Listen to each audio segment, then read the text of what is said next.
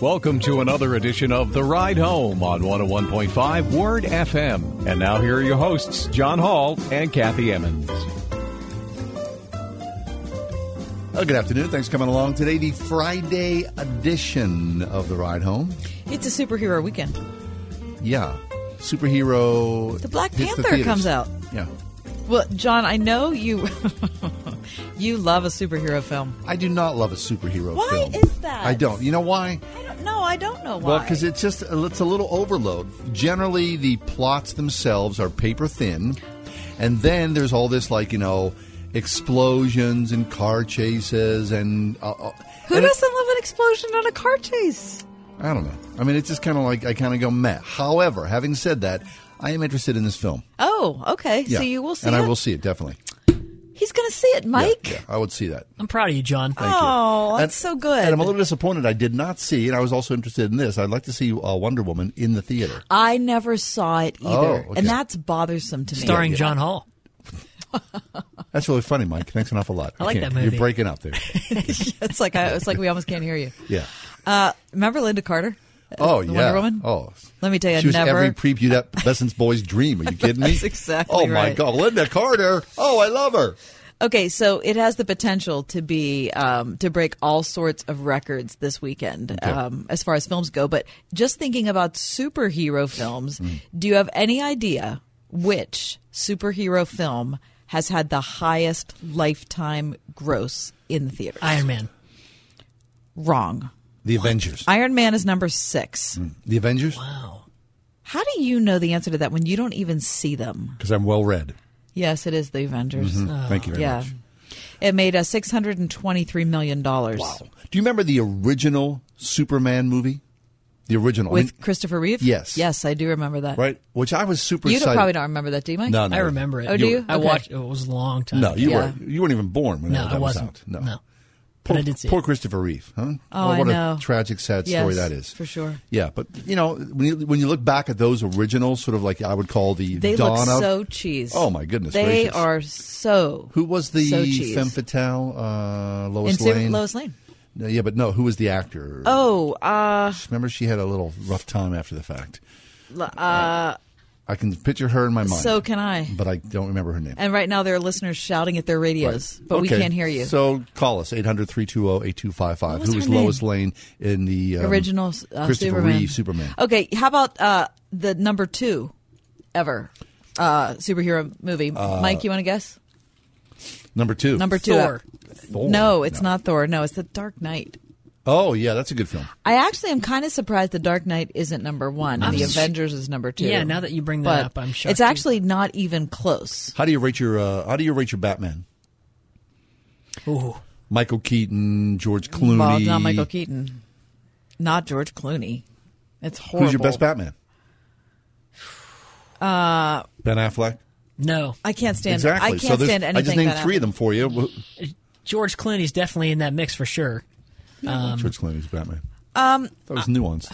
I thought I don't know. I thought he was nuanced. Nuanced. I'm it's not a, nuanced a Batman movie. fan. Oh. I saw The Dark Knight and I don't even remember it. I'm a Batman fan because I grew up with the original Batman T V show with Adam West. Oh yeah, I never saw that. Oh, I I lived. Yes, you for, love that. I lived for that for that thing to take place. Oh, I love that. And plus the the Batman movie with Adam West. Oh, that's like my kids. That was my kids' favorite movie growing up. Really? Seriously, I saw that film about five thousand times. Wow. Okay. Yeah. See, I'm not. Super I don't cheese. know. I don't get anything with Batman. Oh, I don't so understand. funny. I don't. Oh, you don't. I love Batman. No. You like yeah. Christian Bale?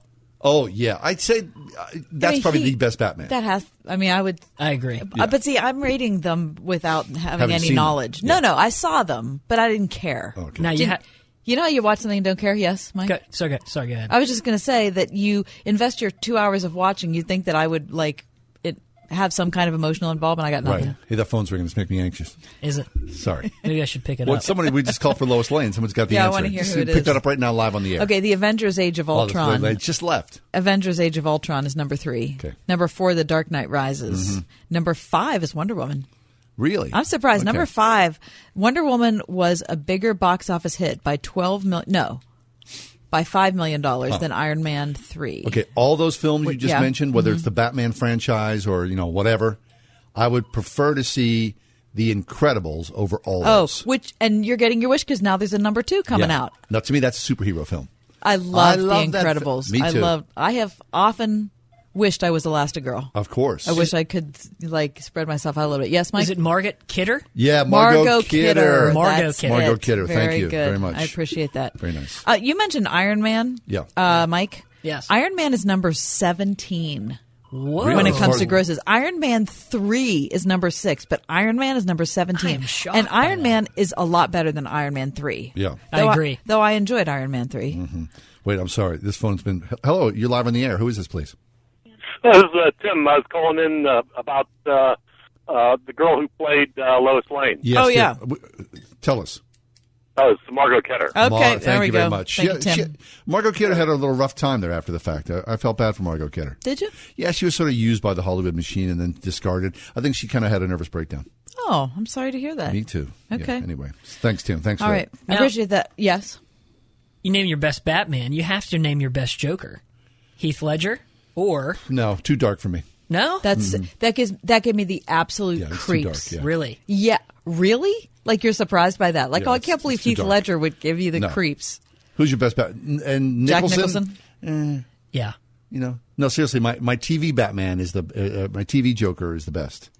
I don't know who that is. Uh, I think that was who? No, again, eight hundred three two zero. It's like my own personal Google. I'll be at home and go, "Hey, honey, can I eight hundred three two zero eight two five?" Just saying. Oh, anyway. My gosh. Oh, do you take um we take a break? Yeah, but I didn't even have a chance to tell you, John. Tell me. That your weekend has begun. Oh yes. It's eleven minutes past the four o'clock hour. Truly in this corner of the world, all is right and we well. We have a great show ahead. The five o'clock hour, absolutely jam packed. If you are a uh, historian, someone who loves Pittsburgh, someone mm-hmm. who loves the musicians that have come from Pittsburgh, the sports heroes that have come from Pittsburgh, yeah. or the playwright that came from Pittsburgh. You cannot miss our uh, our five forty interview with Mark Whitaker, who's written an absolutely unbelievable book, Smoketown, The Untold Story of the Other Great Black Renaissance. He's coming into town to give a lecture at the Carnegie Library, mm-hmm. right, in the uh, main Carnegie Library in Oakland. Anyway, that's coming up in our five o'clock hour. And uh, in this hour, we're going to be talking about immigration, and we're also going to be talking about what we should be watching and reading to celebrate Black History Month. Very nice. Before we take away, I, I asked someone to call me. So who is this, please? Yeah, it's Tim again. Hey, all right, Timmy, you, you got the answer? Hey, I know, I know a lot about Batman. Yeah, okay. So tell me, the, tell me the answer to that. It was Cesar Romero. Cesar Romero. You know what? My barber in Bloomfield, Dan Sircone, had a picture of himself and Cesar Romero. Cesar Romero was in town one time, and he stopped by Dan Sircone's place to get a haircut. So yeah, th- that's a great answer. Thanks a lot, that's Tim. Good. All right, Tim. He knows a lot about Batman. Apparently, he we, knows a lot more than me. Every show needs a Batman Timmy. expert. Take a break. Come back. Okay.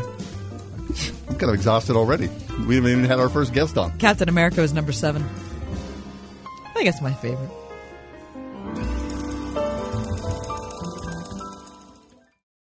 one oh one point five W O R D. You know, I don't know about you, but it seems like I'm always in a hurry. But thank goodness God isn't in any hurry. He gave the Old Testament kings of Judah plenty of time and opportunity to turn to him. And when they did, he forgave and blessed them, no matter how disobedient they'd been. Nothing has changed for us today. On Through the Bible Radio this week, we'll be studying the lives of some of these kings in the light of God's amazing patience and forgiveness. Through the Bible, this evening at nine p.m. on one oh one point five W O R D.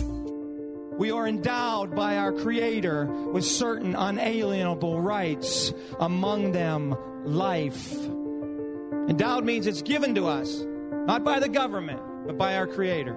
Unalienable means it can't be taken away by man. It's a right given to us by God. All that you have done from your birth until now may not matter as much as what you do today. You know, a wise man once said, choosing right over wrong, ethics over convenience, truth over popularity, these are the decisions that measure a man's life. I've said it on this floor many times, and I'll say it again. There's never a wrong time to do the right thing. There's a cause greater than self, a cause greater than any group. I believe that this is that cause. Vote for Rick Saccone on March thirteenth. Paid for by Catholic Vote dot org, not authorized by any candidates committee. I'm Pastor Bill Brainsma of the Pittsburgh Protestant Reformed Church in Forest Hills. Imagine the anger of the wicked Jewish leaders when Jesus identified himself as the I Am. This is what God called himself in the Old Testament when speaking to Moses. That Christ called himself the I Am meant he was making himself equal with God. The Savior whom we serve is divine. He is the Son of God come into our human flesh. The name I Am serves to teach us that Christ as God is eternal and unchangeable. He is forever the same. He is. He exists from eternity to eternity. For that reason, Christ is always faithful to us. He never changes his mind regarding his people. His purpose is to save us, and he remains unchanged in that purpose. You are invited to worship that Savior with us. For information about our church, call four one two, seven two seven, six seven seven eight or check out p r c pittsburgh dot org. Preaching the kingdom of God and teaching those things that concern the Lord Jesus Christ. Hey,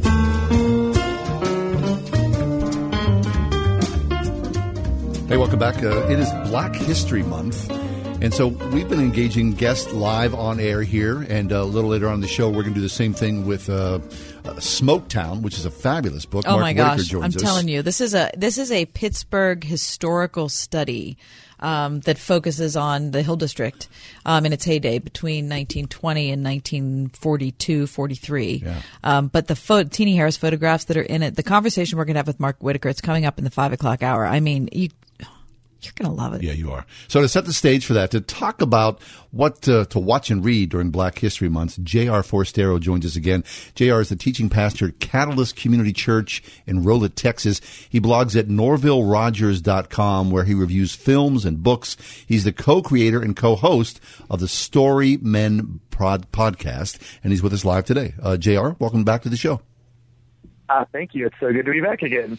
J R, so, okay, first off, we're going to talk about Black Panther because it's premiering this weekend, but we got to get into some superhero minutia first because I know you're a super geek and I want to plumb the depth and of that.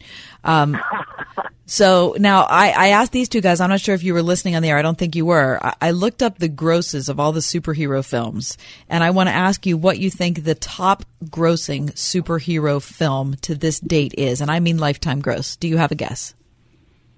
I would guess it's the original Avengers film. Thank you. I guessed How did that you, correctly. So did, John guessed it too. I can't believe it wasn't. I thought it'd be The Dark Knight. Really? It was The Dark Knight until Avengers. Mm-hmm. Oh, gosh, See? I can't surprise you with anything. Okay, The Dark Knight was second. Yeah. Okay, and Age of Ultron's number three, Very and nice. Dark Knight Rises is number four. Let me round it out with number five because that was Wonder Woman. Okay. But we digress. J R, you're here to talk to us today about Black History Month. It wasn't really a digression. I think it was just an interesting tributary. No, okay. We, well, it's a, a mild digression. I don't think. Like a little stomach flu. okay. okay, J R. So Black Panther, uh, have you seen it yet? Yeah, I saw it last night oh. with my wife. Tell us. So, again, it's been less than twenty-four hours since I saw it. Yeah. But I think it's my favorite Marvel movie. What? Nice. It's incredible. Is it? It's like it's Shakespearean. Really? Okay, yes. go go into this. And, so, well, okay, so I don't want to do any spoilers. Okay, yeah, thanks. But I will say that this movie fixed the Marvel villain problem that has annoyed me since Iron Man one. Wait, wait, so what is the Marvel villain problem? They're one-dimensional, they're boring, mm-hmm. and they're completely unsympathetic. I see. Okay. So this fixes it because obviously you're talking about some nuance, some complexity here.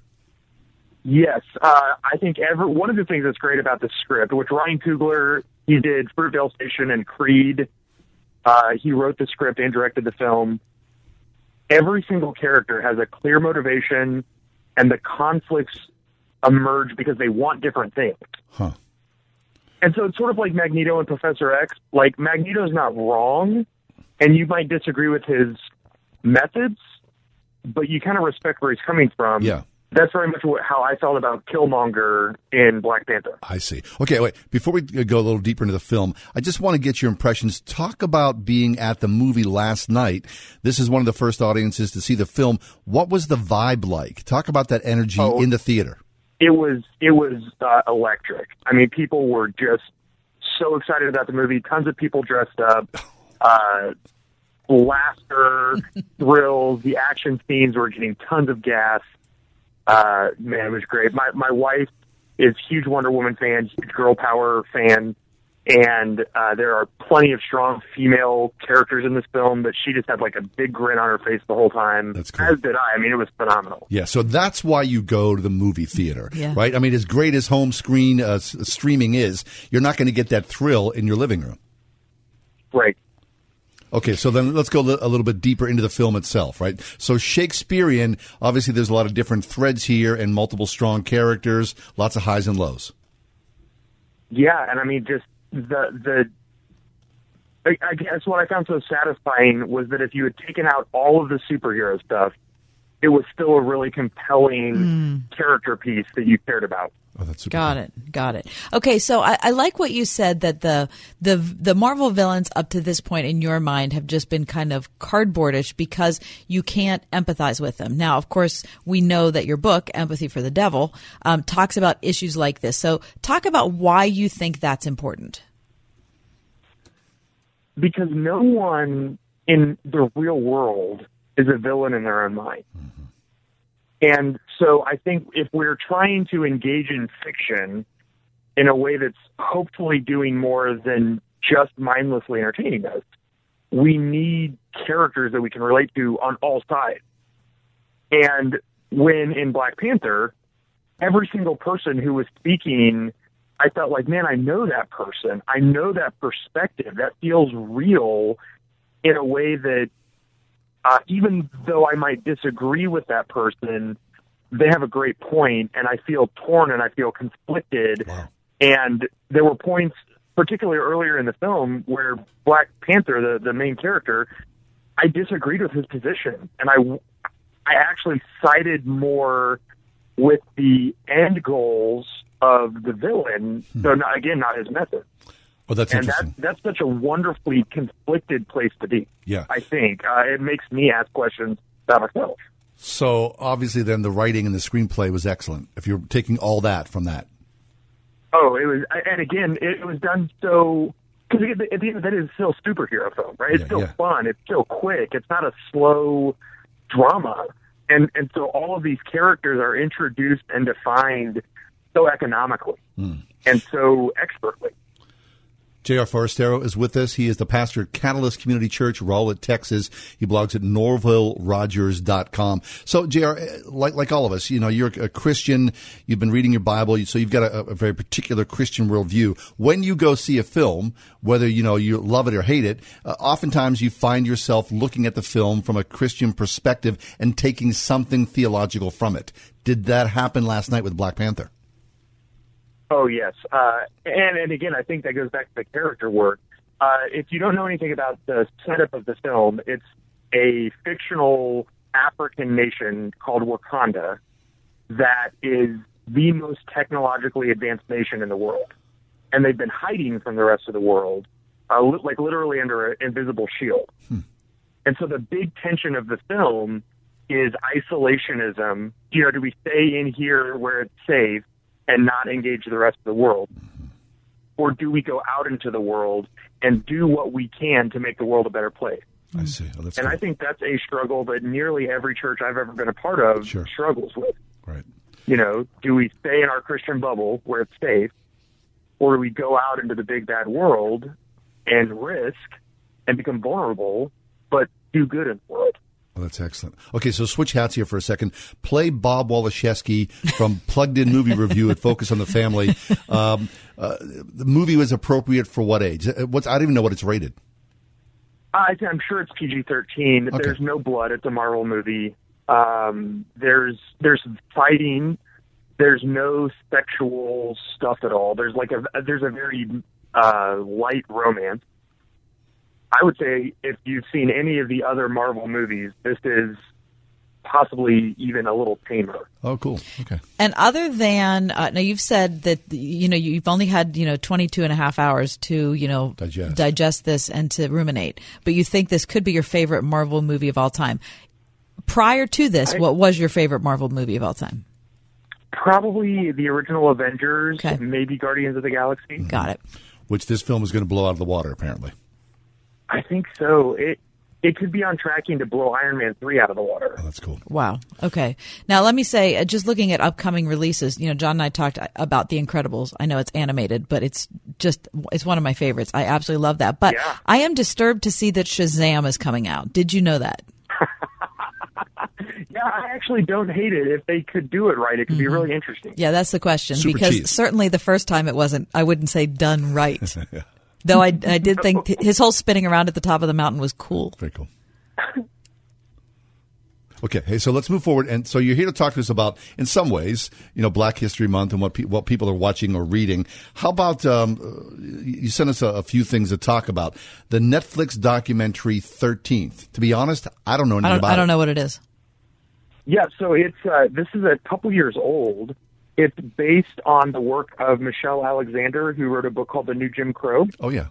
And in the thirteenth, it's the thirteenth Amendment, which is the amendment that outlaws slavery, I see. except in the case of criminals. And so it's an sort of an expose of our criminal justice system and how uh, first men of color specifically are disproportionately incarcerated and how that is in some ways a continuation of uh, Jim Crow era uh, disenfranchisement of persons of color. Oh, interesting. It's a very challenging documentary. I see. Okay, what about Atlanta? Uh, Atlanta is a comedy, I guess. It's, it's a com- comedy drama sitcom from Donald Glover, who is Childish Gambino. He was also Troy on Community. And it's basically a bunch of guys in Atlanta trying to break into the rap game. Mm, okay. So it's just kind of a day in the life sort of look at some guys in the, and one of the things I love about it is that nearly the entire cast is black, and so because you have such a, a large number of black actors, you avoid all of the stereotypes of like, oh, that guy's the drug dealer, that guy's the gangster, that you know whatever, like yeah. which is what typically happens in Hollywood. Okay, ta- tell me about White Rage. This is a book. I don't know that either. Yes, yes. White Rage is a book by Carol Anderson. So last year, after Charlottesville happened, mm-hmm. we had a bunch of people down here in Dallas who were like, okay, so there is a real race problem in our country still. We can't pretend we're post-racial anymore. Mm-hmm. And so we started a book club where we just started reading books by persons of color, trying to get a handle on how do we even talk about this. And White Rage was the first one we read. And it's a, it starts with emancipation and works forward sort of era by era in American history and illustrates what systemic racial oppression looks like in America and has looked like. Uh, so so anytime someone says, well, I'm not racist because I have a black friend or I've never said a racial slur, so I'm not racist. And I say, well, those are good. I'm glad. Like, I'm glad you're friends with persons of color. I'm glad that you don't use racial slurs. But here's how individuals don't have to necessarily act racist in order for there to be racial problems in our country. Hmm. Right? Like, racism is more than just torch-carrying neo-Nazis, right? Yeah. Uh, and, and White Rage really helped me wrap my mind around what that looks like and what that means. Oh, that's interesting. So you see sort of um, the hidden veneer, right, that we all think, well, we're okay, uh, but there's also things that we're doing on a regular basis we're not even thinking about that exposes just the underlayer of our racism, I- I intended or not. Right, and, and, and how it can be systemic. So it talks about the fact that ghettos were created by white politicians who passed legislation to bar persons of color from living in certain parts of town. Hmm. Right. Uh, like it was, it was legislation, right? It wasn't yeah. again. It wasn't like right. three people stood on the corner and said, "You have to go somewhere else." Like it was law, right? Right, and there were architects and city planners who were, yeah. you know, often, you know, some of the architects and city planners were people of color who were commissioned right. to do those jobs. It's a right. very, it's a very, um, I don't know. I've I thought it an unusual part of the civil rights experience is just seeing all of those those legislative actions and then the the way that our country developed neighborhood by neighborhood. Yeah. I think it's something that we don't talk about much. I mean, you know, it's well-meaning. The, the, the words urban renewal, right, were supposed to be like, oh, we're going to get rid of the blight, but essentially made they made things worse, at least here in the city of Pittsburgh. No, they sure did. All right. So yeah, I mean, again, it's so hard for someone like me to see that. Yeah. Because I've never had to live in that reality. Right. So this book really helped me wrap my brain around it. Yeah. Okay. Um, there was a there's a good documentary. Uh, it's, it sounds really strange, and you're going to think I'm a super geek for watching it, but it was on the History Channel, and it was called ten, and it was ten uh, towns, ten parks, and ten buildings, and it talked about how uh, these the uh, the uh, growth of these towns, the growth of these cities, and the growth of these buildings actually changed what America looks like. Oh, that's cool. And the town part is what talked about what you're talking about, J R, which is the fact that when when towns were created, the things that we take for granted now because we feel like they just organically arrived, that's just actually, historically speaking, not what happened. Yeah, and we just, like you said earlier, we don't learn those things. Yeah. Yeah, it's not part of us, right? So we just ignore it. Uh, J R. Forasteros is with us. He's a teaching pastor at Catalyst Community Church, Rolla, Texas. Hey, J R, before you leave us, uh, talk about the Story Men podcast. Yeah, so on the Story Men podcast, it's myself and two other authors, including Clay Morgan, friend of John and Kathy. And we interview authors, and we talk about contemporary issues in faith, theology, Uh, and kind of do that all through the lens of pop culture. So we talk about current movies or current issues. Uh, we have a, we have a lot of fun. I love the Story Men podcast. I have for a long time. Um, will you do a special episode on Shazam, J R?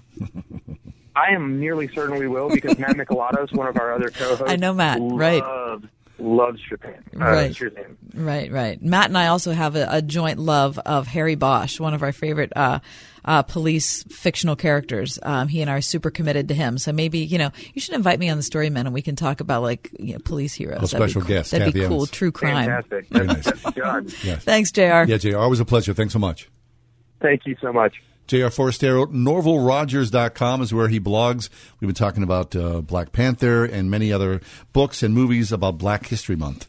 Information, of course, online, word f m dot com or the john and kathy show dot com.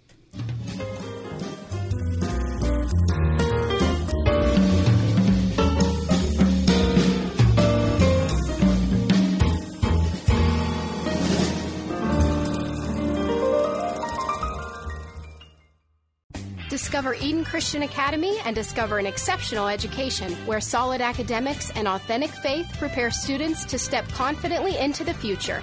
Tour any of Eden's three North Hills campuses during Admissions Week, beginning March twelfth, and see what the area's largest non-denominational pre-K through twelfth grade Christian school has to offer. Eden Christian Academy, Christ-centered, student-focused, and mission-true since nineteen eighty-three at eden christian academy dot org.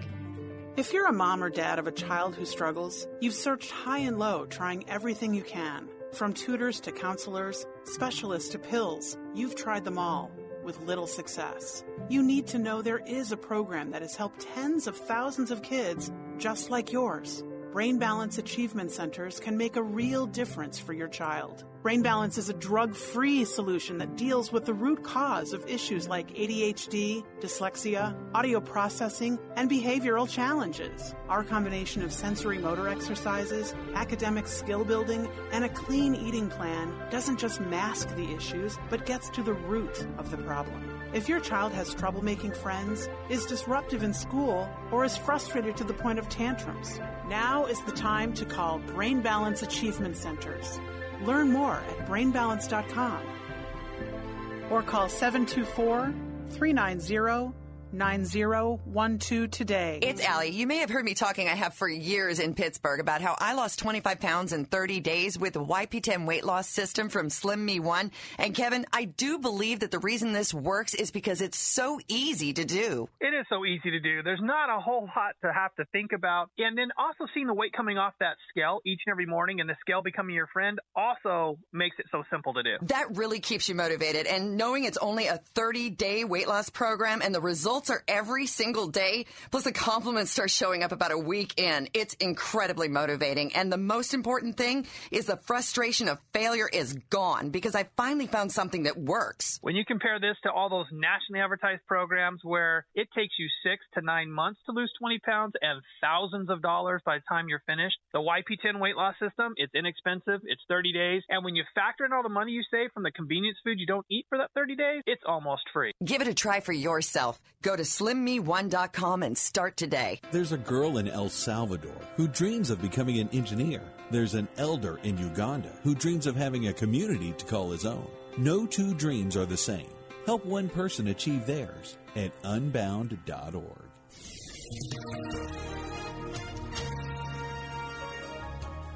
Clearing skies and noticeably colder tonight, the low twenty-two degrees. Tomorrow will be turning out cloudy with a period of snow later in the afternoon and evening, accumulating one to three inches. High tomorrow, thirty-seven. Some lingering flurries later tomorrow night, thirty degrees. Sunday, intervals of clouds and sunshine and a bit milder again, high forty-five. I'm AccuWeather meteorologist Danielle Niddle on one oh one point five Word F M.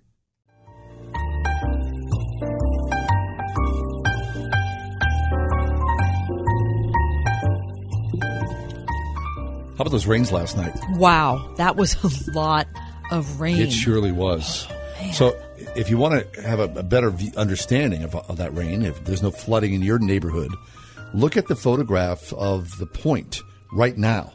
Uh, we were on Twitter today, and W P X I Helicopter had a photo, an aerial shot, uh, just incredible. The, the point is completely flooded. I mean, where the fountain is, mm-hmm. it's barely recognizable as the fountain, all the way around it. It is not the prettiest photograph uh, from an aerial no. viewpoint of Pittsburgh you'll find. It looks like it looks like the point is surrounded by, you know, three mud flows.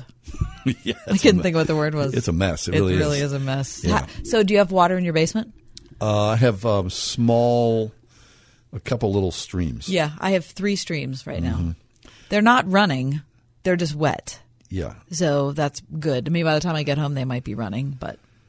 Well, if they didn't come in last night, I mean, it rained so it, heavily. I know. I mean, I woke up in the middle of the night. I was like, oh, I got a little anxious about it, mm-hmm. you know.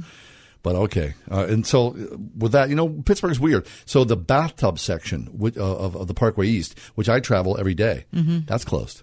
So now there's a detour to the bathtub, you know, rolls back. The, the photograph that you just showed me of oh the bathtub is sh- pretty shocking. It surely is. You know, that's, it's not like it's flooded a little bit. Was no. it as bad as the uh, January nineteen ninety-six flood in Pittsburgh? No. No, no, no it's not. No, no, it's not that bad. It's pretty bad, yeah. though. No, and it wasn't as bad as the oh four one either, the Millville flood. Right. I think that was oh four. You know, it's interesting. This, it's, it's just weird engineering. You know, the the way that the city is configured, and especially how the Parkway was, you know, first engineered in the nineteen fifties.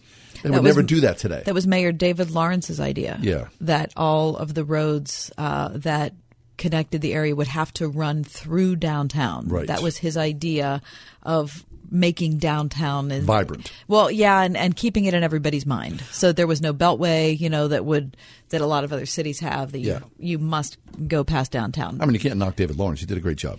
But well, you think I'm knocking David Lawrence? A little bit. Well, I'm just saying that maybe back off. Okay. Okay, very good. Mm-hmm. David Lawrence, God rest his soul. Take a break, come back. We're going to talk about I wasn't about picking the... on David Lawrence. Oh, please. I was, just, there you go. I was just there saying that maybe we're headed. Mm-hmm. Okay. Uh, we're not going to talk about David Lawrence anymore today. We're going to talk about immigration, I believe, right? And uh, the Jubilee. It's closer to home than you think. All right, stick around.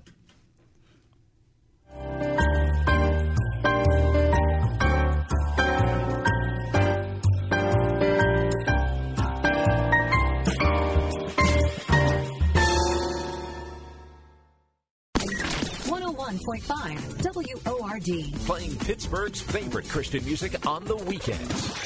With the best new music. New, new, new music. New music from Hawk Nelson. He still does miracles. He still does miracles. Real Love by Blanca. I want real, real love. And Freedom Hymn by Austin French. This is my freedom hymn. The best new music and Pittsburgh's favorites. one oh one point five W O R D on the weekend. What kind of sleeper are you? Are you a back sleeper, a side sleeper, or are you a rotisserie chicken? You just keep turning. Me? I'm a mystery sleeper. Sometimes I wake up and I think, how did I get here? Hey, this is John Hall, and no matter what position you take on sleep, My Pillow will make sure it's comfortable. If you haven't tried My Pillow yet, inventor Mike Lindell has a terrific new offer this month for Word listeners. It's his four-pack special. That's two full-size My Pillows and two go-anywhere pillows. Great for long trips in the car, the plane, or hotel. That reminds me, they're even machine washable and dryable. Sometimes I just like to fluff it up a bit. Just toss it in the dryer with a damp towel. It comes out just like it came out of the box. Plus, it comes with Mike's sixty-day money-back guarantee and a ten-year warranty. Just call one eight hundred nine six one nine two zero seven. Use the promo code WORD to get the four-pack special. Or go to my pillow dot com. Be sure to use the promo code WORD. That's one eight hundred nine six one nine two zero seven. Or visit my pillow dot com. Use the promo code WORD. This is an urgent update from freedom checks alert dot com. On March first, thirty-four point six billion dollars is expected to start being paid out to thousands of everyday Americans via Freedom Checks. Checks so big they make Social Security and every other government program look pathetic. Take Doug, for example. He's a forty-six-year-old from Joplin, Missouri, who's set to get a check for twenty-four thousand seventy-five dollars. Lisa, a fifty-seven-year-old from Tulsa, Oklahoma, is set to cash in an even bigger check for sixty-six thousand five hundred dollars. To be clear, this is not a government program. It is much better than that. There are no age and income restrictions. As long as you act before March first, you have the chance to join thousands of people like Doug and Lisa who are reaping a massive windfall from life-changing Freedom Checks. To see how you can claim your full share of this thirty-four point six billion dollars payout, go to w w w dot freedom checks alert dot com. But don't delay. March first is only days away. Go to w w w dot freedom checks alert dot com for more details. That's w w w dot freedom checks alert dot com. I'm Grant Langston, the new C E O of eHarmony. If you're online dating and looking for love, it's time to try eHarmony. eHarmony's different. eHarmony's gotten really good at bringing compatible people together. People that want the same things you do and are ready for a real relationship. There's one app that's built to bring you real love, eHarmony. Go to e harmony dot com today and get a month free when you buy a three-month plan. Use code DATE. e harmony dot com. Use code DATE. It's a new year. Time to eat right, get healthy, and quit radon for good. U S radon professionals remind you that only smoking causes more lung cancer deaths. Nearly half of all Western P A homes have this silent killer. And just because your neighbor doesn't is no guarantee you don't. Get your home tested. It's cheap, easy, and if you need mitigation, U S Radon Professionals doesn't cut corners to ensure the safety of your home, guaranteed. If you can quit smoking, you can quit radon at u s radon pros dot com.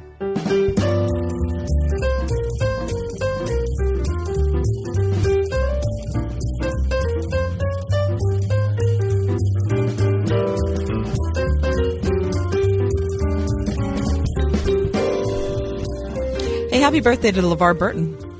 How old is LeVar Burton today? LeVar Burton today is sixty-one. Oh, okay. Most people probably know LeVar Burton from Roots, uh, but... Yeah. LeVar Burton did my single favorite P B S kids show ever. And I loved Mister Rogers. I was a Sesame Street fan, all that. But yeah. Reading Rainbow was my absolute favorite P B S show. I have no connection oh, to that. None. John, it was... So... As a kid, you watched this? Yeah, LeVar. It was LeVar's show. Really? Oh, my gosh. No connection. There was basically what he was trying to do was talk to kids about the importance of reading. And so he'd focus on three different books. But he did it. LeVar Burton is the most engaging performer. He's just a wonderfully bright, intelligent, and he's wonderful with kids. And so I got I got to thank, you know, on his birthday, sixty-one years old, I got to send a shout out. Thank you to LeVar Burton. I mean, he gave my kids when they were growing up so much enjoyment on his P B S show. Nice. So I okay. Happy birthday, I'll LeVar. Always love him. Happy birthday, yeah. LeVar. Okay. Hey, uh, Jubilee is next week, the Coalition for Christian Outreach. And uh, throughout this past week and next week, we've invited so many uh, guests who have joined us for a very particular perspective on what it is to have everything mean that Christ is in this world. And our next guest today will join us from Jubilee. Shayan Bhattacharya is with us. He's passionate about the potential of entrepreneurship to transform individuals and communities. He's lived out that mission in various capacities, including teaching life skills to prison inmates and serving in board and advisory roles for nonprofits and double bottom line organizations. Shayan, welcome. Welcome. Thank you.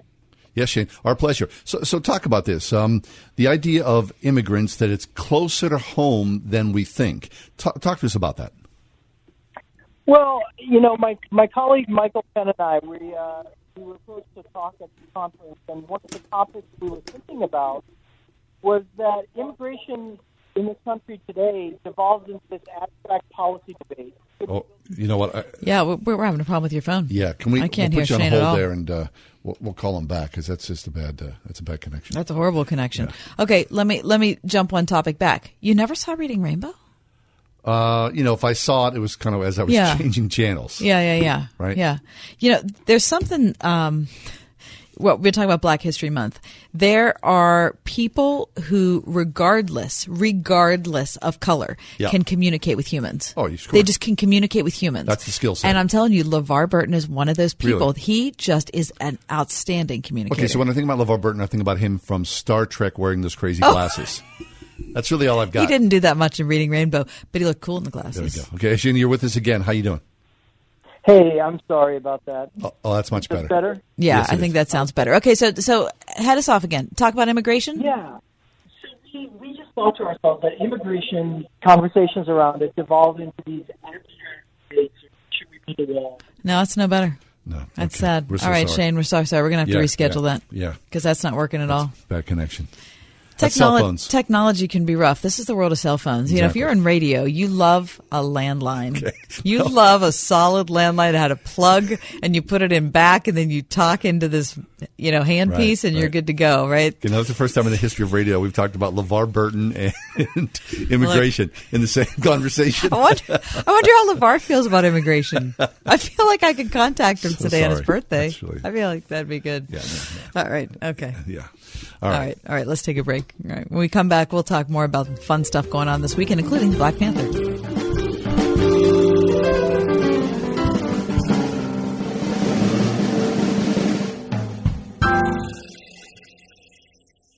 Thinking about life insurance?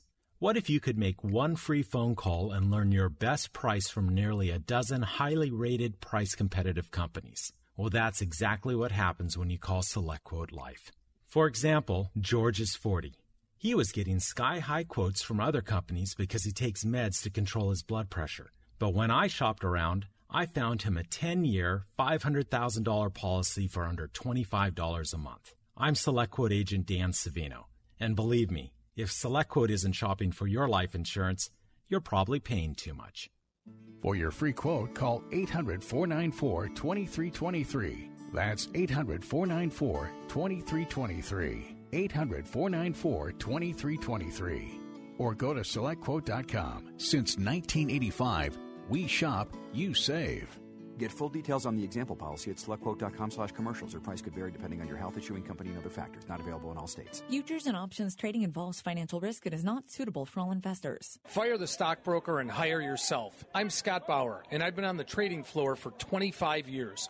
I traded for Goldman Sachs in the S and P five hundred pit and was the first Amazon market maker at the C B O E. I am also the senior market strategist here at Trading Advantage, the leading educational firm teaching people how to become professional traders. Now, for a limited time, I am offering one of the trading techniques used by thousands of our students every day to help build their financial future. Get started right now by calling one eight hundred, two eight eight, zero zero nine two.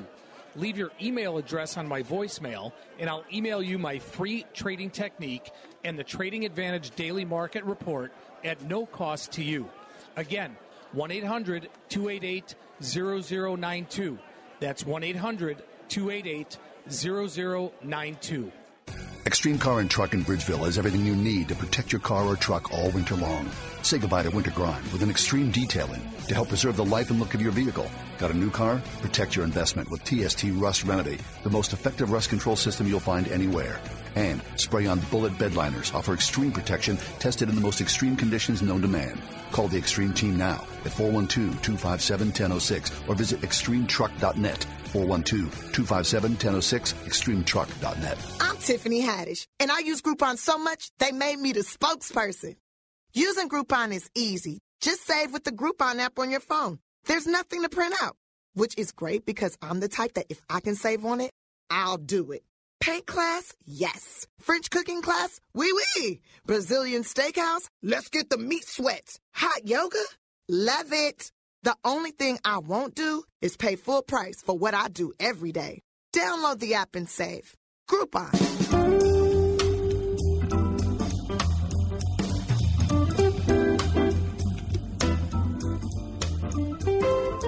Hey, welcome back. Happy you're with us here today.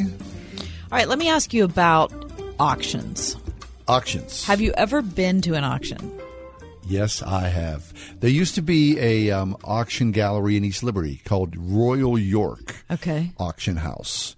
and it's gone because of what's happened, you know, the gentrification that's happened in East Liberty. There's also an auction house out on Fogarty Run Road, which is a great place for an auction because they serve food there. So you sit there and have like pie and then watch what? all this stuff go by. Oh, you. my oh, gosh. It's like, it's that re- they really get you to a weak point. Oh, it's heaven. So yeah, I, I bought things at auction. One time when we first got married, my wife and I bought this beautiful, and I mean beautiful, silk green couch with mm. down pillows. It was like some, like it was like out of mm. someone's estate. Right. It was like Audrey Hepburn-esque. Breakfast at Tiffany's, right? Yeah. It was so beautiful. It lasted about six minutes because as soon as we sat on it, it oh, like, did start to fall apart. It did. But it was so beautiful. You know, and that's the thing. You know, you could sit on it before the auction, but you had no idea. Literally, we had it for maybe a year, but after that, it really was just beat. However, so when you go to the auction, you you can go to the auction preview, which is okay. generally, you know, two two or three days before the auction, just to sort of see things. The furniture, the whatever, you know. Um, and then you show up the morning of the auction, you register, you get a number, you sit in the audience, and then, of course, one by one, boom, boom, boom, boom. And sometimes they go on for hours and hours and hours. Now, for me, I get, you know, emotionally. Oh, my gosh. The reason I haven't gone is I don't trust myself. It, no, well, that's exactly it. So I get what they call auction fever. You don't even have to explain what that is, right? No. I can just guess. One time I bid, and I would not back down, on three Oriental rugs that I absolutely had to have. And my wife was sitting next to me going, wait, wait, wait. Anyway, when I got to see them up close, they were filled with holes, and they were pretty much useless. I mean, like, I way overpaid for them because I had auction fever. Right, I right, must right, right. have those. Yeah. So that's the problem. However, on the flip side, there are also you, times and you, you can get, get some deals. great deals. Wonderful I bet you things. can get some great deals. But, you know, you get to see someone's estate or, you know, the remnants of someone's life, and you go, that is so fascinating. Mm-hmm. And, and it, you know, of course, there's eBay now, which is kind of like an auction, but there's something about being in the in room the, with I need that to energy. go to one. I really need oh, to go to do. one. Maybe you could go with me, and you I'd could, like, to. restrain my, oh, yeah, my evil. You kidding me? Right, we'd both come out broke. No, we would right? not be. All no. right, so...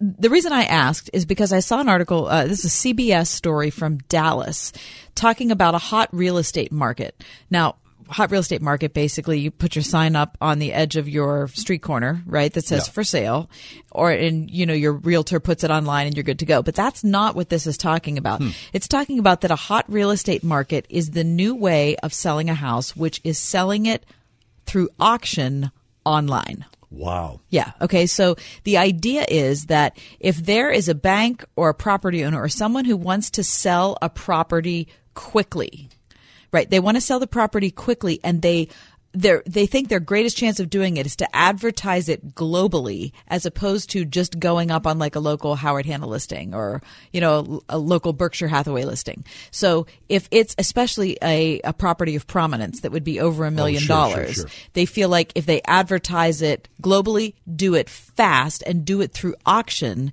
they will get a sale and money faster. I wonder if that's true, because you think of well, out of market. Well, apparently it is true really? because they're doing it. They're doing it a lot. Um, online real estate auctions are increasing in popularity in the digital age because property owners want to attract bidders fast from around the globe. Hmm. And so I, all I'm thinking is if I – I mean, I'm not in a market where I'm buying something that costs more than a million dollars. Just in case anyone's wondering exactly what income bracket I'm in. I love to I'm go with not you. in that bracket. However, I would never, never buy a house I couldn't walk into. No, of course never. not. I would never do that. Look, I, I'm buying a, an Oriental rug that has holes in it, and right. I can see it. Mm-hmm. Now you go into a house and you can't see it. Look at all those. There's just no problems. way. There's no way I'd do that. No, I just no, no. there. And, you know, I have a background in interior, in interior design, and maybe this is the reason why, but houses feel a certain way. And the light is incredibly important. Sure to me, is. that's the most important thing. And you just can't get a sense of that from, I mean, okay, I, I you can get a sense of it from a photograph or a video, but you cannot get the fullness of mm. it. Not enough for me to ever buy a home. However, we both have friends who bought a home online looking at pictures only. Our friends Bob and Gladys. Really? They did not ever walk into their home before they bought it. No kidding. Nope. What? I, However, I didn't their know daughter that. did. Oh, so she so checked she, it out. So she checked it out. But still, it's a lot of faith you have to have in your offspring for yeah. them to walk into a house and say, no, seriously, Mom and Dad, you'll love it. Well, first of all, that it's a good neighborhood. And that you see your – because, you know, when you look at real estate ads, the, the the pictures are covered in such a way where, you know, you might be living next to, you know, you know uh, a gigantic right. barrier exactly, or something. Because that's not going to be shown in the photograph. Exactly. So you need someone to sort of suss everything out. Plus, look at the home inspection process. Right? Before you, I think before you would bid on a house, you'd want to do a home inspection, well, which I, you can't. Well, I wonder, though, if the, these have to be contingent. pending, contingent on inspection. They have to be. Yeah. There's no way. There's no way you could do it. I don't know. I, I, who knows on something Why? like that? I mean, you buy a house and all of a sudden you realize, oh, the house has mold, or the house is in the, you know, uh, they're going to build the parkway next to it or highway next to it. Right. All those different things. Right. Okay. So you're saying you would never, never, never do it. Okay. Ever. They're saying that the the number there are three reasons why most people do it this way. They're looking for a fast sale. Death, debt, or divorce. Sure. That makes perfect okay, sense. So people need money for those uh, three just reasons. Just divest myself of this as quickly as possible, get rid of the pain, and carry on. Right. Okay. Uh, this day in history, John, mm-hmm. uh, nineteen twenty-three, the tomb of King Tut was opened for the first time. Okay. When I was a kid, the idea of the mystery of King Tut, that was like... That was so enticing to me. Really? Oh, I thought, are you kidding me? Because, you know, I grew up watching those like thirties films, the serial films, where but the, the black the black and white ones that yeah, are like yeah. horror-esque. Well, they were sort of they were mystery, yeah, and so yeah. like the guys with the pith helmets would go inside to the chamber chamber yeah, number right. nine hundred twelve, and then some mysterious illness would befall them, or there would be, you know, the skull that was. So I thought, oh, that is so enticing. I would, would would it be thrilling to go inside? Well, King it Tux? would, except that mem- remember when Geraldo Rivera opened it up for the second time. I mean, I don't remember what year that was. Yeah. But I'm sure that there were people who were, you know, ch- who were at the heart of that project who felt the same way you did, except when they opened it. Yeah, but to this day, though, you know, they they have found, you know, chamber over chamber over chamber. I mean, just the ingenuity in the intellect, the architecture, oh, yeah. all that. That's thrilling. I would love to go inside something like that. Still, remember, it was live on T V, and it was it was not a, of great import. No, I mean, once I, it was I know. all opened, it seemed like, wh- wait, what are we all doing here? And I have a little problem, too. I get a little, so like, even like if I would go inside Kennywood's Noah Ark, I get a little claustrophobic. So...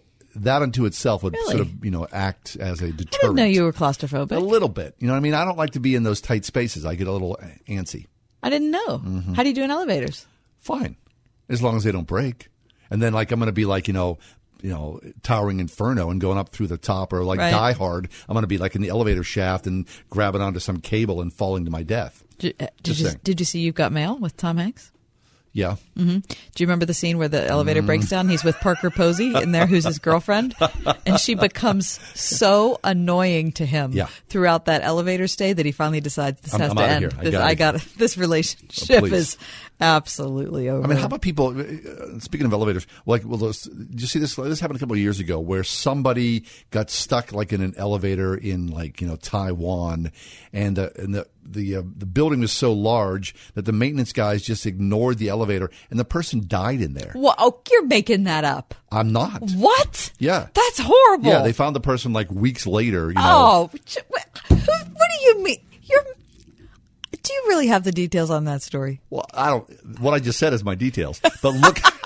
But I mean, I didn't know we were going to have this conversation, yeah. but I remember that conversation because I dread elevators. But you can look it up. Of course, yeah. That's it's atrocious. Of course, What's, it is. Everybody just so left like, the building. Well, they went to, they went away, you know, like for the weekend, and then they forgot about it, and then yeah. You're talking about the Taiwan story. I said, I think I said Taiwan. The man was crushed. No, no, by no, the no, elevator. no, no, no. This was someone who was forgotten on an elevator, and the okay. person died in their loneliness. Can you imagine dying in your loneliness in an elevator, like reviewing your life as the minutes click by, and you're thinking. I'm dead. I can't believe it. That's like, talk about the taste of despair. T- that would be it. Oh, I'm. De- it's a Friday pick-me-up with John and Kathy. Hey, thanks I, for coming along. I'm desperate, desperate. I tell you to change the subject. Oh, oh. You ask, how did we get from LeVar Burton to almonds to King Tut's tomb to death on an elevator? Because that's the ride home with John and Kathy. Okay, there's always something going on. Today's almond day. Yeah, I'm not a big fan of almonds. Because they're kind of like dry and sort of stick in the mouth. How can you not be a fan of almonds? Well, whenever they put like the, you know, like the sea salt. Oh, and the, the salt and vinegar. Well, they dress it well up. You love those because oh, I bring those. those in and you but eat like, half of you them. Like, just have like a plain almond. Oh, well. I, who, it's like, don't you, doesn't your no, mouth get yeah. all like. I don't like a, I gotta like be honest, I don't like a plain almond either. Yeah.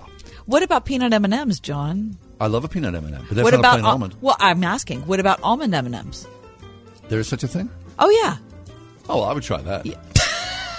I mean, because it's got chocolate on it. I mean, you can give me a carrot, I'll have chocolate on it. Give me a roof shingle, it's got chocolate on it. Oh. As long as I'm not in an elevator eating it on a Friday afternoon. With Parker Posey. Take the steps. Who you'd have to break up with after. Oh, my goodness. Tastes like despair. That's almonds.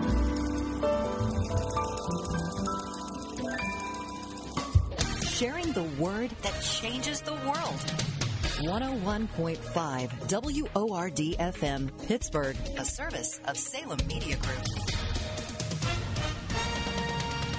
With S R N News, I'm Keith Peters in Washington. Attorney General Jeff Sessions has ordered a review of F B I and Justice Department procedures after the Bureau failed to investigate a tip on the perpetrator of the Florida massacre. The F B I says it received a call on January fifth to its tip line from a person close to the suspected shooter, Nicholas Cruz. That caller expressed concerns that the young man could attack a school, providing information about Cruz's collection of weapons, his desire to kill, and disturbing social media posts. In a statement, the F B I acknowledges that the tip should have been shared with its Miami office and investigated, but it was not.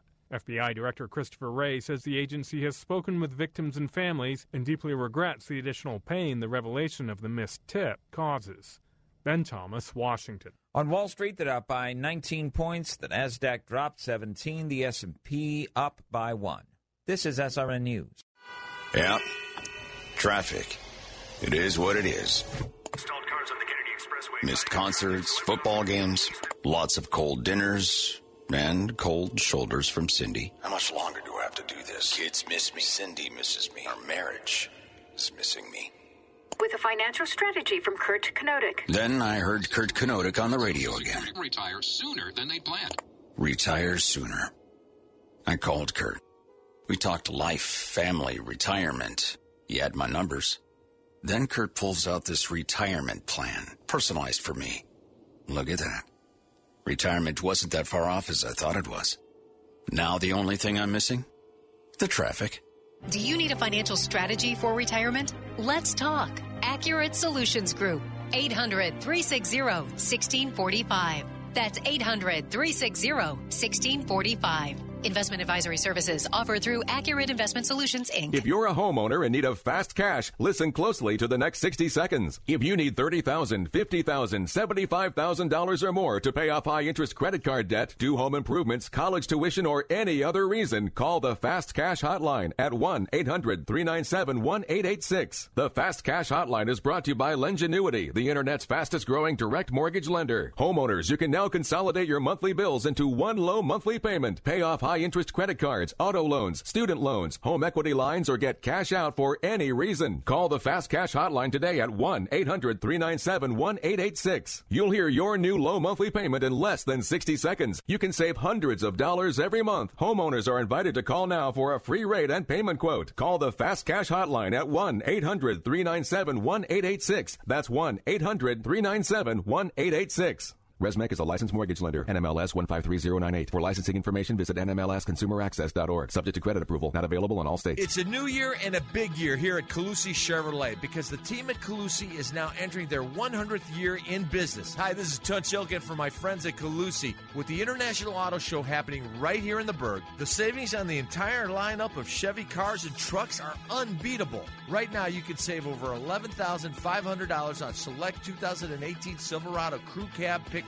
Must qualify. See dealer for details. And remember, they're easy to find online at Calusi dot com. Chevrolet, find new roads. For unhappy timeshare owners, getting out is important. And with maintenance bills taking a bite out of your savings, now is the right time to call Lone Star Transfer to improve your financial situation.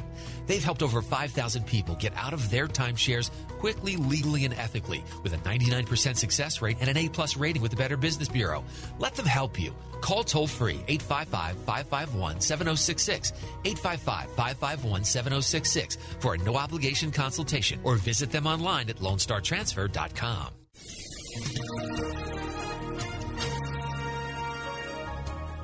clearing skies and noticeably colder tonight, a low twenty-two degrees. Tomorrow will be turning out cloudy with a period of snow later in the afternoon and evening, accumulating one to three inches.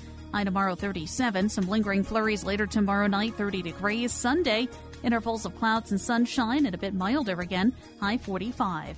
I'm Mackey weather meteorologist Danielle Niddle on one oh one point five Word F M.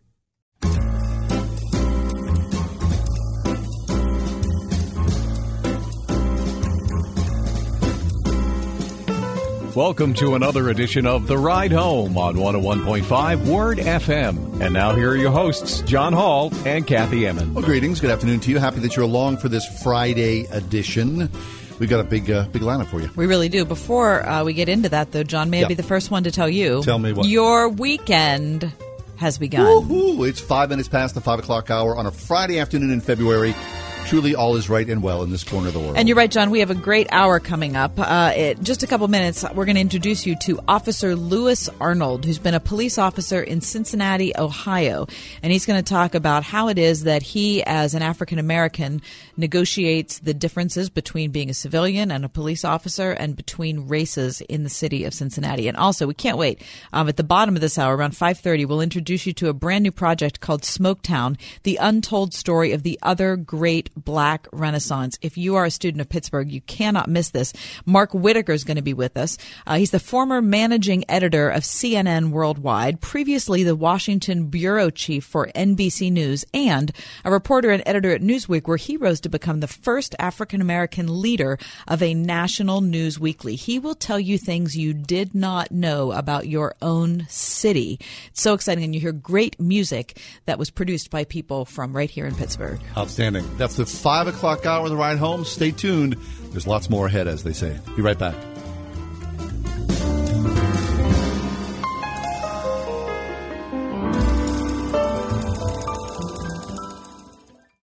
one oh one point five W O R D. Turning Point with David Jeremiah. It says, and do the first works. What is that? Go back and begin by faith to obediently do what you did when you were first saved that you're not doing anymore.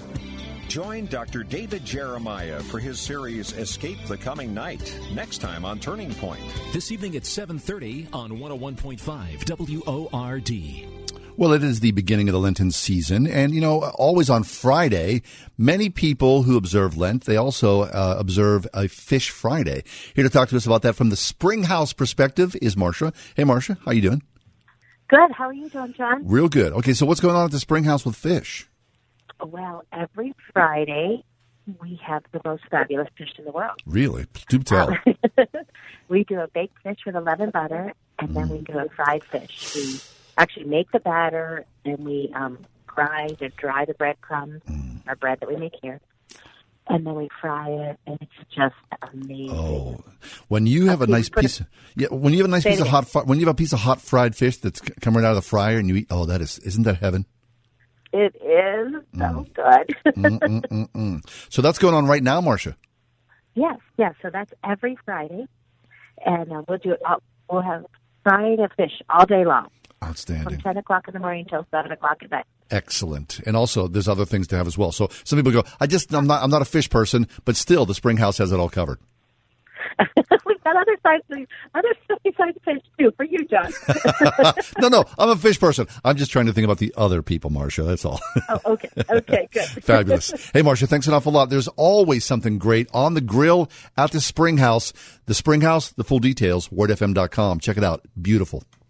This is Ron Trzynski of the Original Mattress Factory. We are often contacted by people who are shopping for price via phone or online before actually going out to buy. We're happy to give out that information because we can save you hundreds of dollars over the national brands. But price alone means nothing. What are you getting for your money? How good are the quality and support of the mattress? At the Original Mattress Factory, we sell value. What is value? Value is the combination of price and quality. A manufacturer can make and sell a mattress for almost any price. After all, removing components and using cheaper materials does lower the cost, but it also compromises quality. So the price may be low, but the actual value will be even lower. When you shop at our store, we show you the value, the quality that you can see and touch. Buying on price alone is self-defeating. Cheap is cheap. Value is what counts, and our mattresses are the best value. Check them out at an original mattress store near you and experience more than just a mattress store. Experience an original.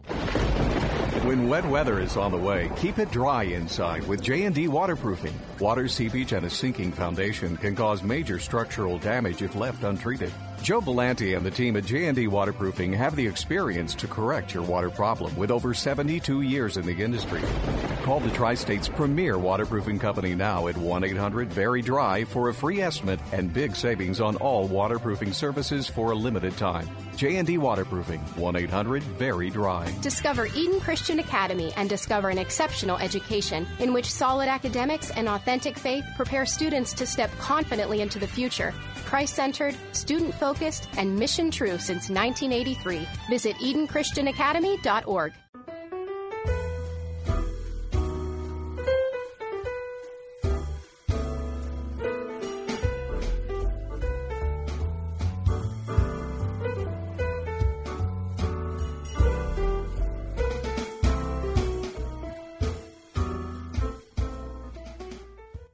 Officer Lewis Arnold Senior is with us. Officer Arnold has been a police officer in Cincinnati, Ohio, for over nine years. He's presently assigned to the Community Relations Unit as the Faith-Based Community Liaison Officer. This office has assisted with the development of faith and community alliances throughout the city of Cincinnati as they work to build partnerships with those in the faith community, citizens, and community groups. Officer Arnold, we welcome you to the show. How are you today? Doing well. Thanks for having me.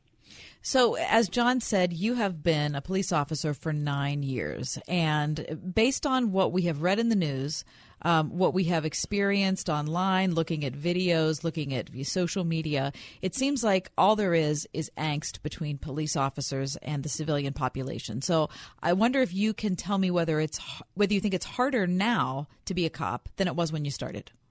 Well, I would say... I guess I look at it this way. The job is what you make, and, and, it, and it is as hard as you make it. And I've always operated out, so I have to speak from my perspective. I always operate out of the perspective of I want to treat people the way I want to be treated. And in doing that, you can develop relationships even in the uniform. Now, is it harder now than it was nine years ago? I would say with the media attention on, on some of the uh, bad shootings that have happened around the country, uh, there's a there's a larger spotlight on us. Also, the fact that we're having officers ambushed and shot yeah. is uh, is a very negative uh, negative impact on, on what we do as a profession. But if you look at our profession as a whole, if you take police all across the country, and you look at what we do as a whole, we do a lot of good. No doubt. So, Officer, but, I, I mean, I see, I'm sorry, I see these men and women out there in uniform, and I think, you know, of all the things that you could do with your life, mm-hmm. you, you, and and I I got to praise you for it, you and for all the other men and women who are in uniform, thank you so much. It's a very difficult thing, but I often wonder, what is it? I mean, what is it about that personality that allows them to be put in harm's way, to be a first responder, to take all the anger and angst and all that? What What is it about you as a guy? Can you talk about, you know, that, that path that puts you in the position that you are now? Well, what I would say, uh, why would someone want to do this? I truly believe it's a calling. And and when you're called to this profession, you last in this profession and you do good at this profession. For me and how I, I ended up in this path, it was it was a childhood dream. Hmm. And as I got older into my years, because I grew up during the civil rights movement, so I saw a lot of negative things when it came to policing. I experienced some negative things when it came to policing. So it got to a point where the last thing I wanted to be was a police officer. Yeah. My son became a cop. And I just, I watched him and, and the officers that I met that he knew, and, and I began to see the human side of the profession. I, I fell in love with the profession again, and I wanted to be a cop, so then I decided to pursue it. And I and so in pursuing it, it it's really fulfilling a lifelong dream. So you're different in some way, I mean, obviously, because you're a yeah, believer in Jesus in Christ. Yes, I am. Yes, I am. And you'd be surprised of how many, I would say this, uh, since I've been in this position here, we have a lot more officers who are more bold in their faith. Huh. where before it was it was kind of hidden. Cops didn't really know want people to know that they were they were believers. Where now it's it's a bold proclamation, uh, oftentimes in our department. Really? So when you uh, when you find yourself on a call and you show up, is there ever a time when you say, "I'm a believer in Jesus"? I mean, uh, how, how does that even work? Well, you know, that's a fine line you have to tread. Sure. What you do is how you treat them. Uh-huh. And, you know, we, we're called to treat folks um, in, in the love of Christ. So if, if how I'm treating you, they're actually seeing the love of Christ as I as I treat you as a human being. Uh, my philosophy is I don't care. You can be the lowest person on the earth or you can be the highest person on earth. You get the same treatment. And the treatment you will get is, is that I will treat you as I want to be treated. And it goes a long way on the street because when you begin to treat people that way, the word gets out and, and people begin to have respect for you. And then having respect for you, they have conversation. And once they have conversation, they see that it's more than just a uniform. So it's a great way of just developing, developing relationships in the community. Officer Lewis Arnold Senior is with us, police officer in Cincinnati, Ohio, for over nine years, presently assigned to the Community Relations Unit as the Faith-Based Community Liaison Officer. Lewis is going to be in Pittsburgh next week for the Coalition for Christian Outreach's Jubilee Conference, which starts next Friday. Uh, Lewis is going to be speaking two different times, uh, four p.m. on Saturday and also Sunday morning at nine a.m. The room is Westmoreland East. So if you need more information about the Jubilee Festival, please find us online. john and kathy show dot com.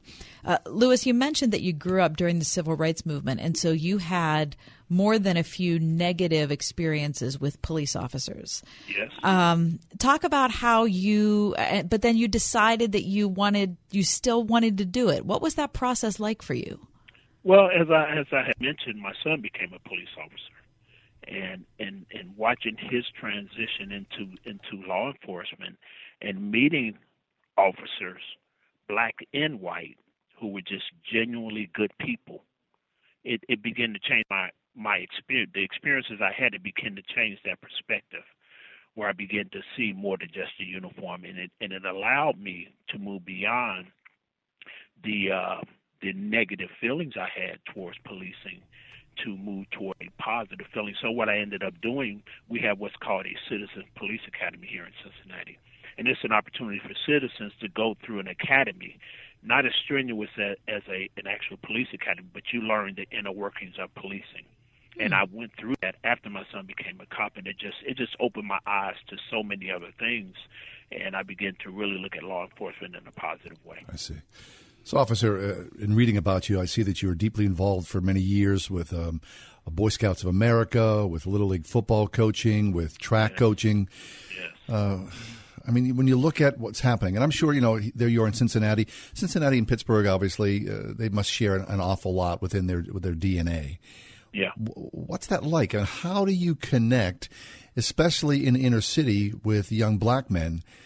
You know, there are so many guys, white and black, who are walking around fatherless or, you know, yeah. absent fathers. Mm-hmm. You know, look at what happened, you know, just the other day with the, the school shooting in Florida. There's another example of someone who was fatherless and just yes. left to his own devices. Well, since we're on a Christian radio station, and I know you two are believers, yes, sir. I received a prophetic word about a month ago that I have a voice for the fatherless community, and I've always had a heart for for those who are fatherless, because for, for a few years of my life, I was raised without a father. My mother ended up remarried, and I had a stepfather, but my biological father was never there, and, and I struggled in a lot of areas not understanding why I was having the issue I was having until I began to get counseling and began to understand it was because of my lack of a relationship with my biological father. So mm-hmm. what I tried to do is I really try to reach young men and young women who are struggling in that area and give as much encouragement as I can, because one of the things that I realized in growing up is that I was never affirmed. I was never told who I was and what I could do and the abilities I have. And it caused me to struggle throughout life because I was always trying to prove myself. So what I try to do with young people is, is feed them that, is give them that, that nourishment, that, that affirmation mm-hmm. that really everyone needs to, to feel healthy about themselves. And I began to feed that to them and watch them grow as, as young people and into young adults. You know, just a little sidebar, my wife and I, we did we did foster care for ten years, and we only did teenage boys, which is the hardest group oh, to foster. Yeah. I bet. And we we have literally seen Christ come in and totally change lives. Totally change lives to the point where one of our one of our still call him our sons, one of our sons who's in Louisville is now heavily involved in his church. He's a believer. I think he's eventually going to be a pastor. Wow. And so we you know, so we have some stories like that, but That's just funny. Giving back that way so that young men can be encouraged into manhood. Outstanding. From Cincinnati, Ohio, police officer Lewis Arnold Senior is with us. He is in town next week at the Coalition for Christian Outreach Jubilee event. Information on the Jubilee on our Facebook page, The Ride Home with John and Kathy. Lewis, I want to ask you about this chasm between police officers and civilians um, okay. that's been aggravated um, over the last three, four, or five years. And how did where where did we go wrong? Um, how did how has this relationship become so fractured? Well, I'll tell you what's what's discussed here in Cincinnati within our department is that for so long, policing, we operated from the mindset is that we come into your community and we tell you what to do, which created this divide. And now we operate from the from the uh, from the perspective of we come in and we team with you as the community so that we can make your community better. So whether, whatever it is that we have to do as a police department to assist with making the community better, that's what we do. We're we're not perfect. Um, we still have some, some issues we need to work through, but I would tell you we're we're worlds apart from, from where we used to be, uh, say, t- in the year two thousand one. Worlds apart. So we have to, so we continue to work on those relationships. In my position, I spent a lot of time in the faith community, developing relationships in the faith community, uh, going to, to to events that faith communities invite me to so that they can see me beyond the uniform and, and then invite others within the department to these activities so that the community can begin to see the policemen as, as, uh, as real people. And that's really changing mm-hmm. how how people perceive us in this city. What do you say to young black men, Lewis, who are afraid of the police? I tell them become a police officer. Hmm. Mm. I do. I say if you feel that there's a problem, the only way you can change is from inside, so become a cop. That's good advice. That's really good. Don't stand back and complain. Yeah. So, you know, a few minutes left here, uh, Officer Arnold. Can you talk about what happened? I mean, look, here we are. We, we've another school shooting here, and it's mid-February. What is that like when you're driving in your in your vehicle? The, the communities are so clogged full of firearms. Um, clearly, you've got to and, fear and, for your and, life, and so clogged full of desperate people. Yeah, I mean, what? How does that work? What does that do to you? Well, uh, it, it causes our, uh, us to be even more aware of our training. Uh, we have to be aware of our surroundings. Things happen. There, there are. There are more guns in in in in, in the uh, in the country than ever before. We'll never be able to get all the firearms out of the community. But what what what I believe needs to happen, there continues to needs to be this there's a relationship developed. There needs to be education on on gun safety. Um, And, and beyond that, I won't make a comment on guns. There needs to be more education on gun safety.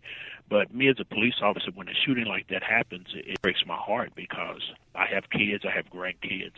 You know, that's the thing that, that people and, – and so who I fell for on top of those who were, were killed are the first responders yeah. who have to go in there and see that and then go home and be a father, right. go home and be an uncle, go home and be a dad. It, it, that, that, that's tough.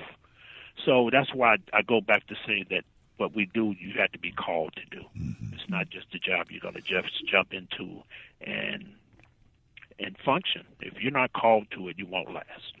Well, Officer Arnold, God bless you. Thank you so much yeah. for your service. I mean, you. Because it is not an easy thing. And uh, to, to know that uh, you have Christ in the middle of your service. Yes, and sir. You're out there on the street. Thank you so much for that. I appreciate appreciate it, sir. Thank yeah, and both. we're we're eager to welcome you to Pittsburgh. Mm-hmm. So uh, Officer Lewis Arnold Senior will be at the Coalition for Christian Outreach's Jubilee Conference.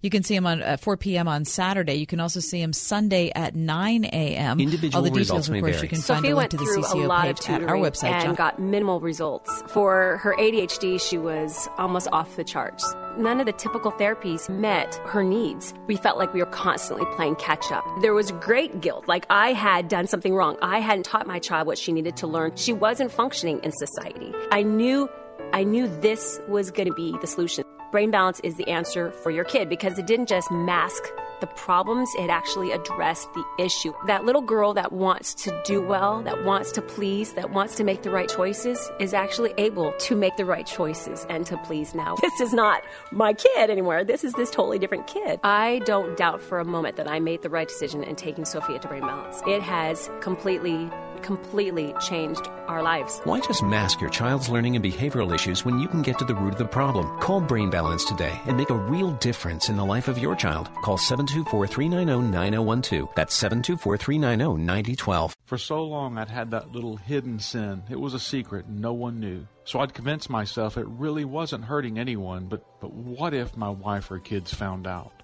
Mm, harmless? It would have ruined me. The problem was, who could I talk to? I needed someone I could confide in, but, but this was so personal. Who could I trust? He found someone to trust, and so can you. We're Faithful Counseling, the world's largest platform for faith-based professional counseling. All of our licensed and experienced counselors are qualified and certified by the state board, and many are trained in addiction counseling. But more importantly, we share your Christian values. Available twenty-four seven by text, messaging, phone, and video conferencing, all from the comfort of your own home. Try it for the first week free by going to faithful counseling dot com and use the invite code word TRUST. That's faithful counseling dot com and use the invite code word TRUST to get your first week free. Faithful Counseling. We're here when you need us. Most mattress ads are dominated by offers of long-term, interest-free financing, often for five years or more. Just how expensive is that mattress if it takes you five years to pay for it? Retailers build the financing costs into the already inflated price of the product. This is Robin Trzynski. At the Original Mattress Factory, we don't offer long-term financing and don't inflate prices. Why? We believe in transparency and honest pricing. Get a great bed that you can actually afford. original mattress dot com. It's a new year and a big year here at Calusi Chevrolet because the team at Calusi is now entering their hundredth year in business. Hi, this is Tunch Ilkin for my friends at Calusi. With the International Auto Show happening right here in the Berg, the savings on the entire lineup of Chevy cars and trucks are unbeatable. Right now, you can save over six thousand one hundred dollars on select two thousand eighteen Malibus in stock. Must qualify. See dealer for details. And remember, they're easy to find online at Calusi dot com. Chevrolet, find new roads.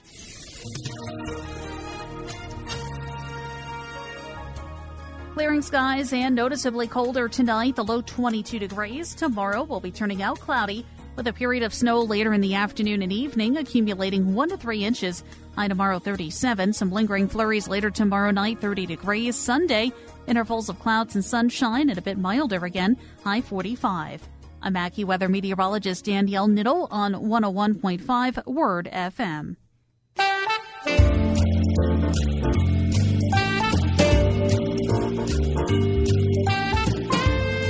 Hey, welcome back.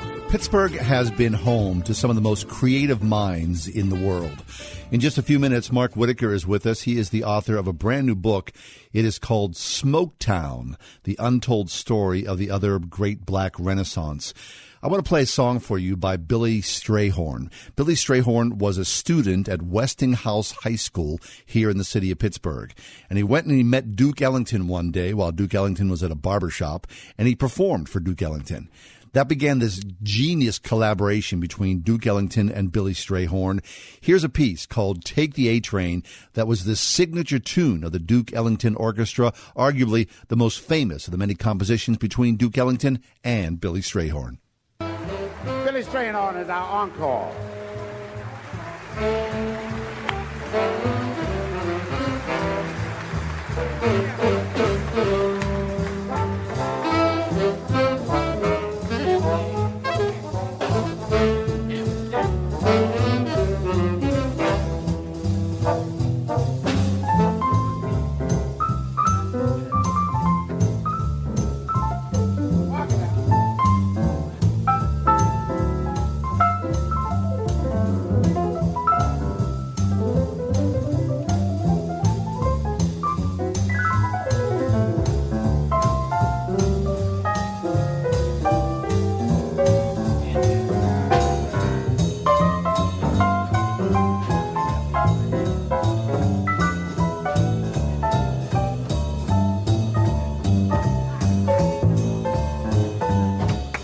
that is so beautiful. Take the A Train, Billy Strayhorn, the Duke Ellington Orchestra. Stay tuned.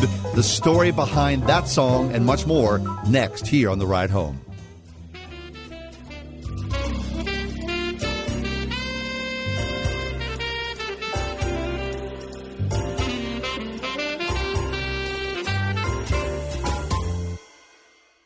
Are you drowning in I R S tax debt? I owe the I R S thirty-seven thousand dollars. Get ready for a toll-free hotline. Take advantage of new I R S tax forgiveness programs that may protect you from I R S collection agencies. They have the power to garnish your wages, put liens on your property, and levy your bank account. Civic Tax Relief can help protect you from the I R S. Civic Tax Relief basically represented me against the I R S, and by the time everything was completed, I didn't owe the I R S anything. Find out about the Fresh Start program that is now available through Civic Tax Relief. Civic Tax Relief's special tax hotline can help you discover all the relief programs available for free. I would recommend anyone who has a tax problem to contact Civic Tax Relief. Just call eight hundred, two one zero, six seven seven nine. eight hundred, two one zero, six seven seven nine. Don't wait. Call now. eight hundred, two one zero, six seven seven nine. eight hundred, two one zero, six seven seven nine.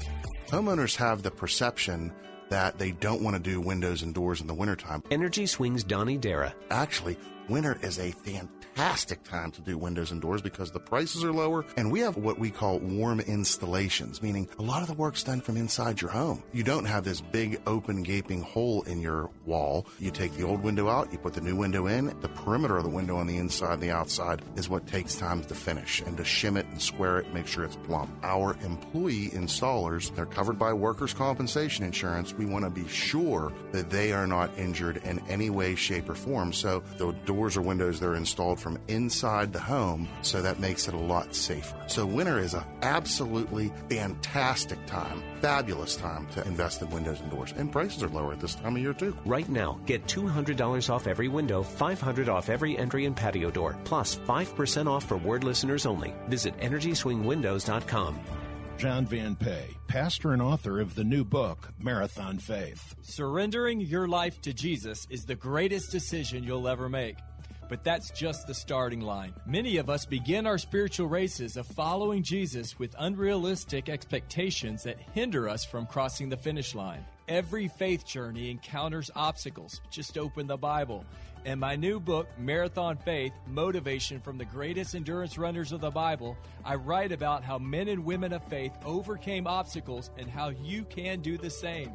Along with scriptural references, I include my own life experiences about endurance running. When things get tough, let God help you endure your race so you too can finish well. Order your copy of author John Van Pay's compelling new book, Marathon Faith, Motivation from the Greatest Endurance Runners of the Bible, at Amazon and at barnes and noble dot com.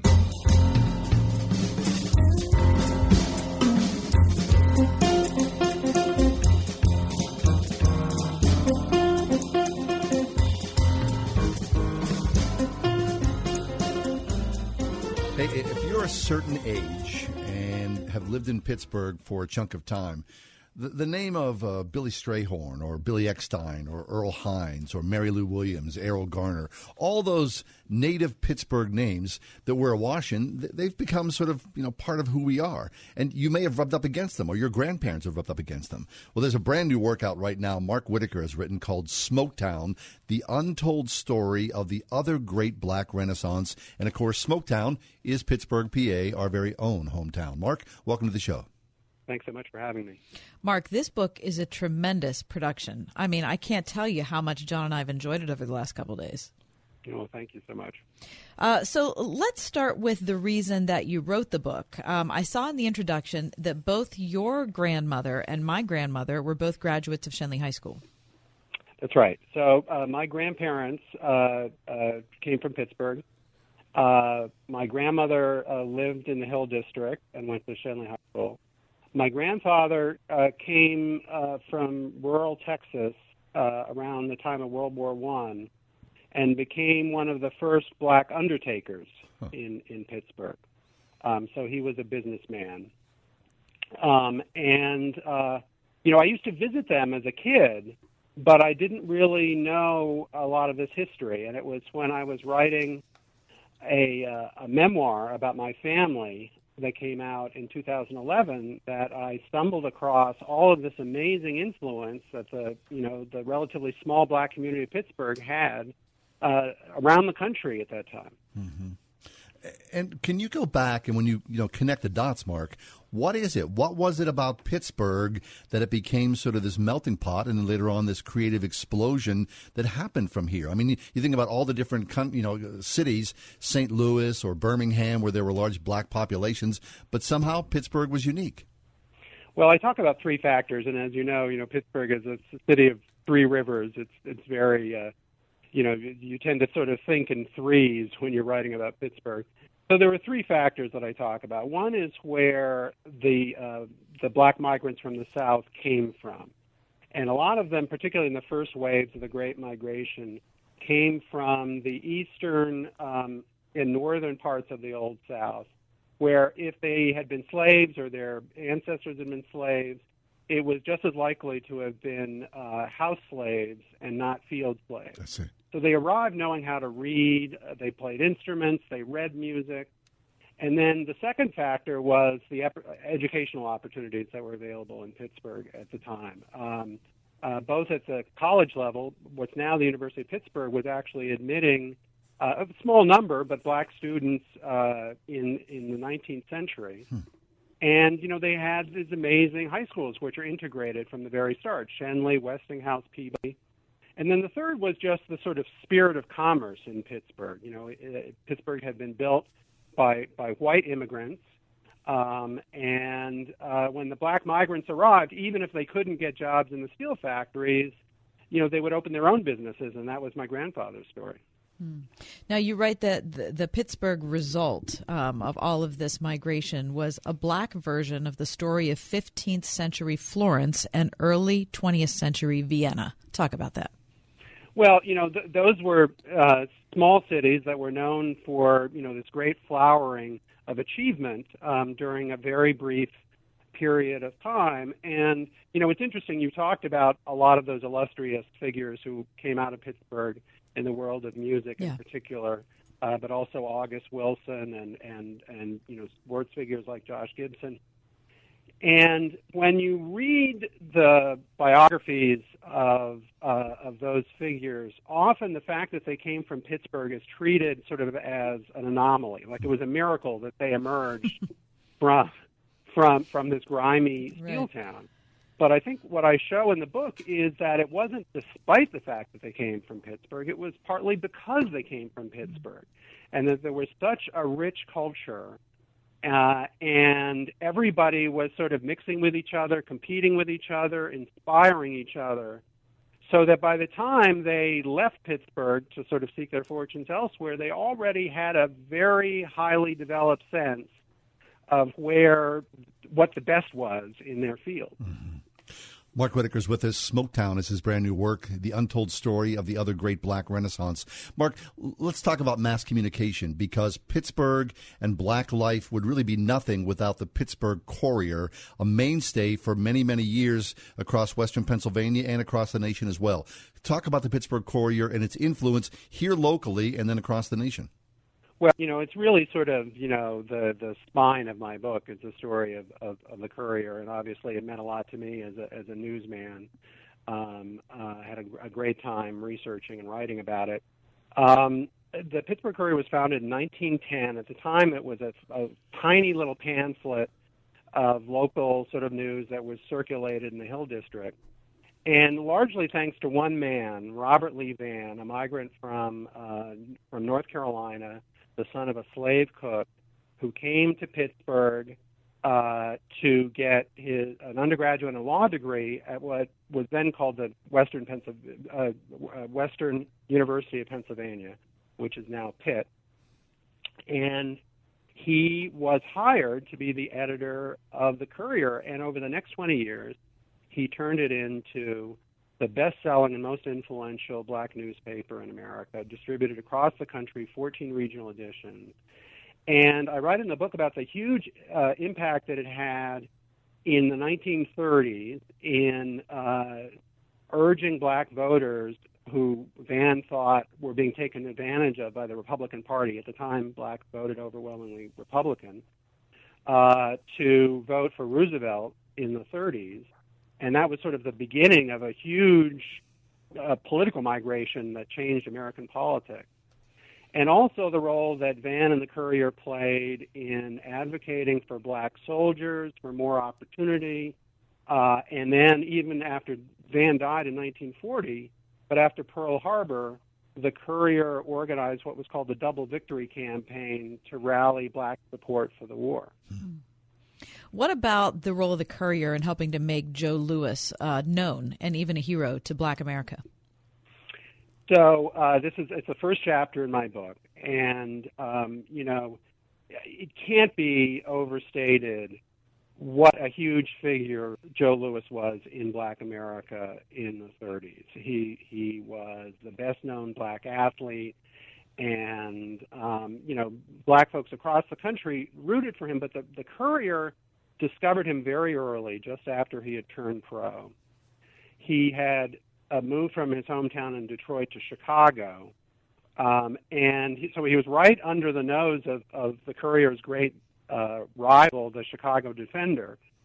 But the Courier swooped in and just started devoting a level of coverage that nobody else could match. Hmm. They wrote a, a, a profile of, of him that ran in every week for five months.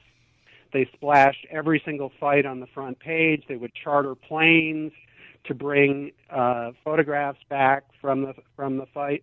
So the first chapter both sort of charts the rise of Joe Louis to the championship and then to his historic second fight with uh, with Max Schmeling, the German fighter. Mm-hmm. But but at the same time, this is exactly the period which is largely thanks to this coverage of Joe Louis that the Courier is overtaking the Defender and becoming the leading black newspaper. Yes. Now, you can't talk about the Pittsburgh Courier or Joe Louis without talking about uh, Teenie Harris. Tell us that story, because uh, Teenie Harris, still, those negatives, which were a major part of his life, are, you know, a, a bit of a part of a controversy that's still happening in Pittsburgh. Well, you know, it was, it was partly my great luck. I mean, even though um, uh, outside of Pittsburgh, a lot of this history isn't known, and I think there's even some history, a lot of history in my book that even people who know some of the history don't know. But it, thanks to Teenie Harris, the black community of Pittsburgh is probably the best documented mm. in terms of photography uh, anywhere, because he was taking pictures not only for the Courier of news stories and of celebrities and so forth, but also every aspect of black life. And um, it was actually uh, when I stumbled across the Courier, when I started working on this book, uh, the uh, Carnegie uh, Museum of Art had acquired Teenie Harris's photos, and they had just finished digitizing them and creating an online archive.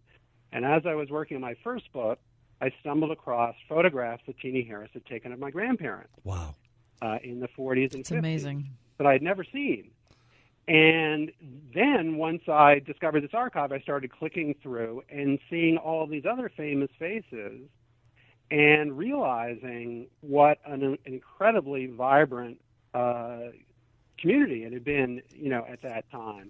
So it's really not only, you know, Teenie Harris, a character in my book, and are most of the photos in my book, Teenie Harris photos, but it was thanks to that archive that I real that that really whetted my appetite to write this book. All right, Mark. Now you have you have to tell me this again. So you were just looking at Teenie Harris photographs, and all of a sudden you said, "Oh my gosh, that's Grandma." Uh, yes. Yeah. Yeah. No, I mean, I think I was I was Googling around, and I discovered a reference first to my grandfather, and there was a, a picture in the archive of my grandfather presiding over a military funeral in the early fifties. Um, and it was very moving to me because my grandfather suffered a stroke when I was about two years old, so, so I don't really have any memories of him, you know, at, at, at his peak. And then I also found there's a photograph of uh, my grandmother at a sort of a ladies' uh, luncheon in Homewood in the forties, and a couple of pictures of my aunt that uh, taken at Westinghouse High School. So that was exciting. Wow. It's just an amazing story. So Mark, oftentimes, you know, um, genius comes in um, sort of a collaborative thing, and such is the case with Duke Ellington and Billy Strayhorn. Uh, there's a theater here in East Liberty, in the in East Liberty uh, part of the city of Pittsburgh, that's the, the the now Strayhorn Theater. But I think a lot of people don't understand, you know, the genius of Billy Strayhorn and how that influenced Duke Ellington and how that propelled the Duke Ellington Orchestra in many ways around the world. Yeah, so I t- so I, t- I tell the story of um, Billy Strayhorn's upbringing in Pittsburgh, and he was the star of the music department at uh, Westinghouse High School, which had, in the day had this phenomenal music uh, program. And he was he played with the orchestra, but he also composed music. And before he ever met Ellington, he had actually written an entire musical review that was performed across western Pennsylvania. Um, but he had the opportunity, he was introduced through uh, Gus Greenlee, who was the uh, head of the num- numbers racket in Pittsburgh, but had a, had a, the, the, had the night, also he was the owner of the Crawford Grill, the best known nightclub in the Hill District. And Greenlee had a nephew uh, who had heard about Billy Strayhorn, how talented he was, who asked for an introduction through Gus Greenlee to Duke Ellington when he was in town playing at the Stanley Theater in really? downtown. And so uh, Billy Strayhorn goes to a matinee, goes backstage afterwards. Uh, Duke Ellington is having his hair conked, you know, uh, and asks him to play something. And Duke was so blown away by this guy's talent and his ability to take various Ellington tunes and rearrange them on the spot, huh. that he said, "Kid, I want you in my organization." And that's how Billy Strayhorn came to work for Duke Ellington, and it began one of the greatest collaborations in jazz history. That's a great story. It sure is. It is a great story. I mean, just reading about Billy Strayhorn and his um, his uh, attachment to classical music and how hard it was to for his teachers even to tear him away from that. And, you yeah. know, to, to, they they were so intent on teaching him. It was, I think, perhaps the most impressive thing about the Billy Strayhorn story were the teachers he had who invested in him and actually turned his perspective on music around. So I think one of the things that, that um, in general, people who don't know, who like jazz but don't haven't really studied the music, um, is how serious jazz musicians in general, most of the great ones, are about their study of music. And all of these figures that came out of Pittsburgh, um, Billy Strayhorn, but also Earl Father Hines, Mary Lou Williams, you know, they had studied classical music uh, as well as uh, uh, as as well as uh, jazz music. And um, Billy, until you know, really, uh, until he met until he met Ellington, he still you know had dreams of becoming a classical musician. And you talk about the teachers. So the two teachers he had at Westinghouse High School in the music department, uh, Carl McVicker and Jane Patterson, uh, have been written about. And, and there's a great biography by a guy named David Haydu in which he gives credit to those teachers. But I write about another teacher who is only mentioned once in that book, uh, named Charlotte N T. Catlin. Mm-hmm. And uh, I didn't, you know, I saw I saw that reference to her in the book, and I thought, I want to find out more about her. It turns out that she was one of the most accomplished pianists in, in Pittsburgh. She played all over the place in the Carnegie Hall, Carnegie, uh, and, and and at um, the music hall, churches around town. Right. And she was Billy's teacher throughout his teens, and later uh, when Lena Horne moved to Pittsburgh in her late teens and early twenties to run away from her stage mother uh, and sort of reunite with her, her father, who was also a racketeer. Um, she, Charlotte Catlin, became Lena Horne's accompanist when she would go and play in the homes of uh, rich white folks in, in, in Pittsburgh. So Charlotte Catlin, later, Billy uh, Strayhorn and Lena Horne became best friends and soulmates. But before they even met each other, both of them had been heavily influenced by Charlotte Catlin. Wow. And it was because of Charlotte that Billy Strayhorn even became connected to this musical tradition that he carried on in the rest of his life. Yeah, so, you know, this is the thing. You know, people say, well, what surprised you about when I was doing the research of this book? And I think what you discover, and I think, you know, is is, is how deep the roots of all of this great talent uh, were.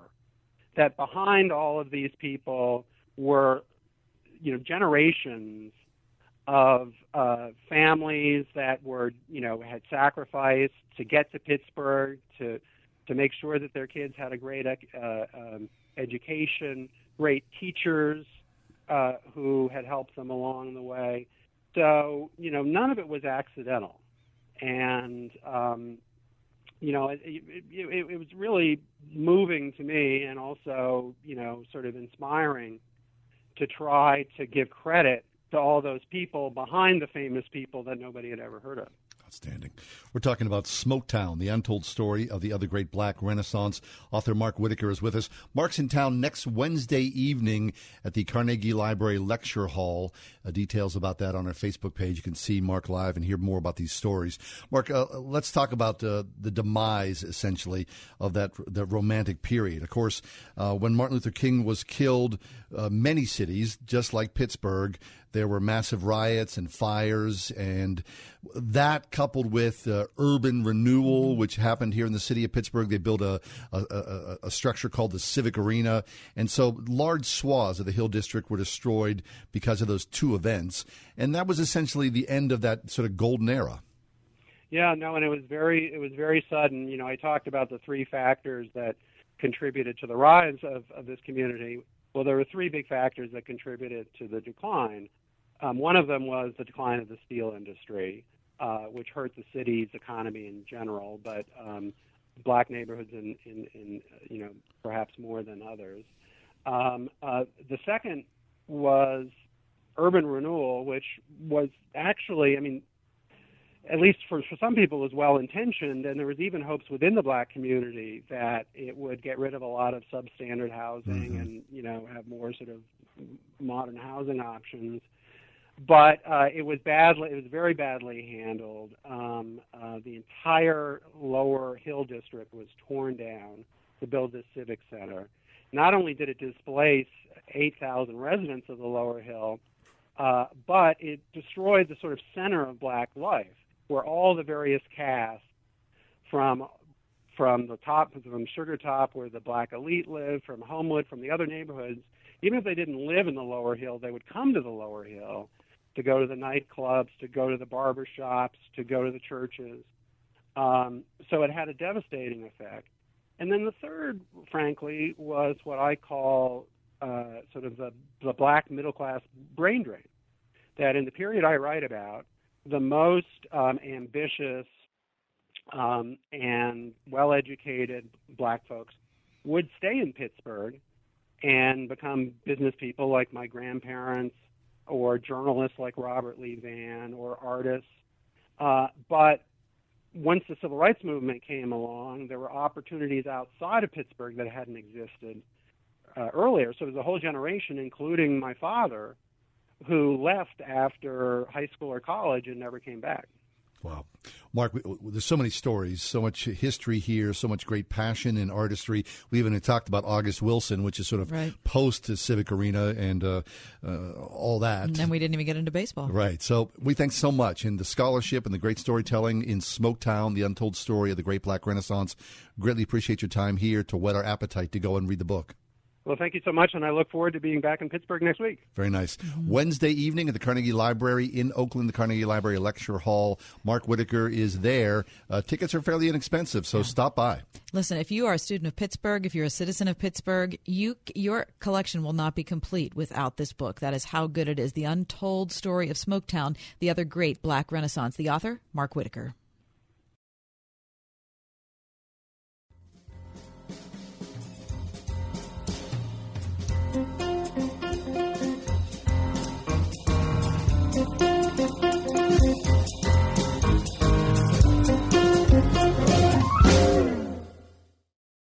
Discover Eden Christian Academy and discover an exceptional education where solid academics and authentic faith prepare students to step confidently into the future.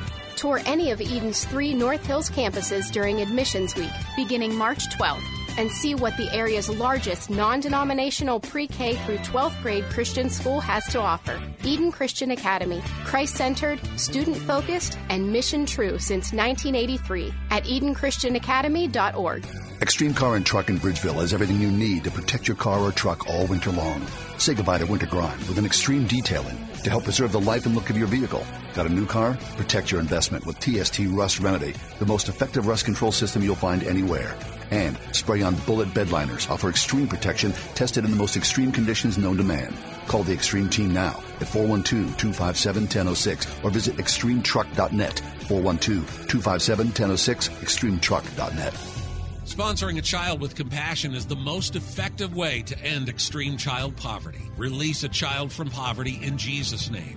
Sponsor a child now at compassion dot com slash radio. About one in three women will have an abortion by age forty-five, and nearly half of abortions are among women twenty-four years old or younger. This is Doctor David Stevens of the Christian Medical Association. Deciding to have an abortion has got to be the most difficult decision a woman may ever make in her lifetime. But nothing can justify the intentional taking of innocent life. Talk with your doctor about life-saving options. I didn't want to talk. She just sat with me. That was all I really needed. We got back, and of course we went to different cities. One day he called me out of the blue, and it's comforting to know that I always can count on him to have my back. We hadn't talked for a while, and then she texted me, and we went for a walk. She called me from time to time.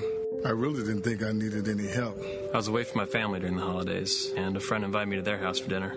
Really meant a lot. He knew I was having a rough week, so he asked me to go fishing with him. My friend knew that I didn't want to go out, so she brought me dinner instead. It took me from being really depressed to feeling like somebody cared. It gave me some hope. Just that one text. Be there. Your call, your presence, your words, your support. Be there and help save a life. Learn more about preventing suicide at veterans crisis line dot net.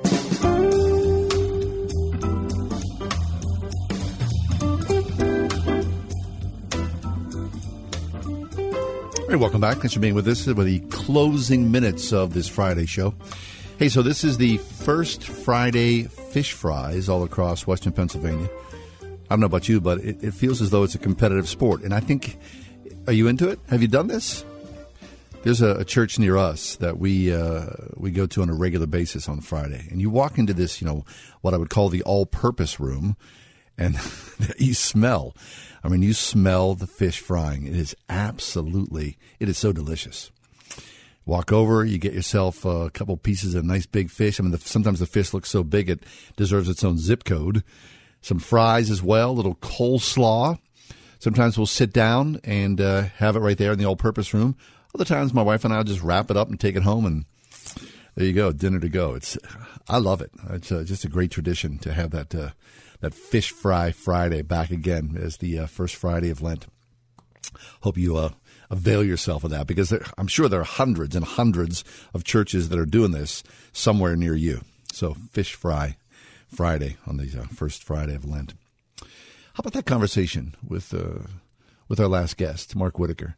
You know, Pittsburgh, I'm sure you know this. If you've been in Pittsburgh for any length of time, and, and it's this cool thing, you know, we, we're showing up on these lists as most livable city, you know, most all this, all this. I think if you live here, you know what a great place it is. I mean, for it really is. It's such a wonderful place. So just so grateful to be here. So Friday's upon us. Uh, let me say this prayer. Lord, use this day as an occasion to look back upon this week that we've lived, and in doing so, to trace the footprints of your presence with us as this week's unfolded. You've seen it work in the little things, the big things that have happened, particularly mindful of your goodness in relationship to the tragedy that befalls the shooting that happened this past week. We count our blessings, Lord, naming them one by one. Wonderful to see all that you have done. So, Lord, set us free from this temptation. Be with us, Lord, as we rest in you this weekend. Have a great one. We'll see you Monday. The Ride Home with John and Kathy, a production of Word F M and Salem Communications.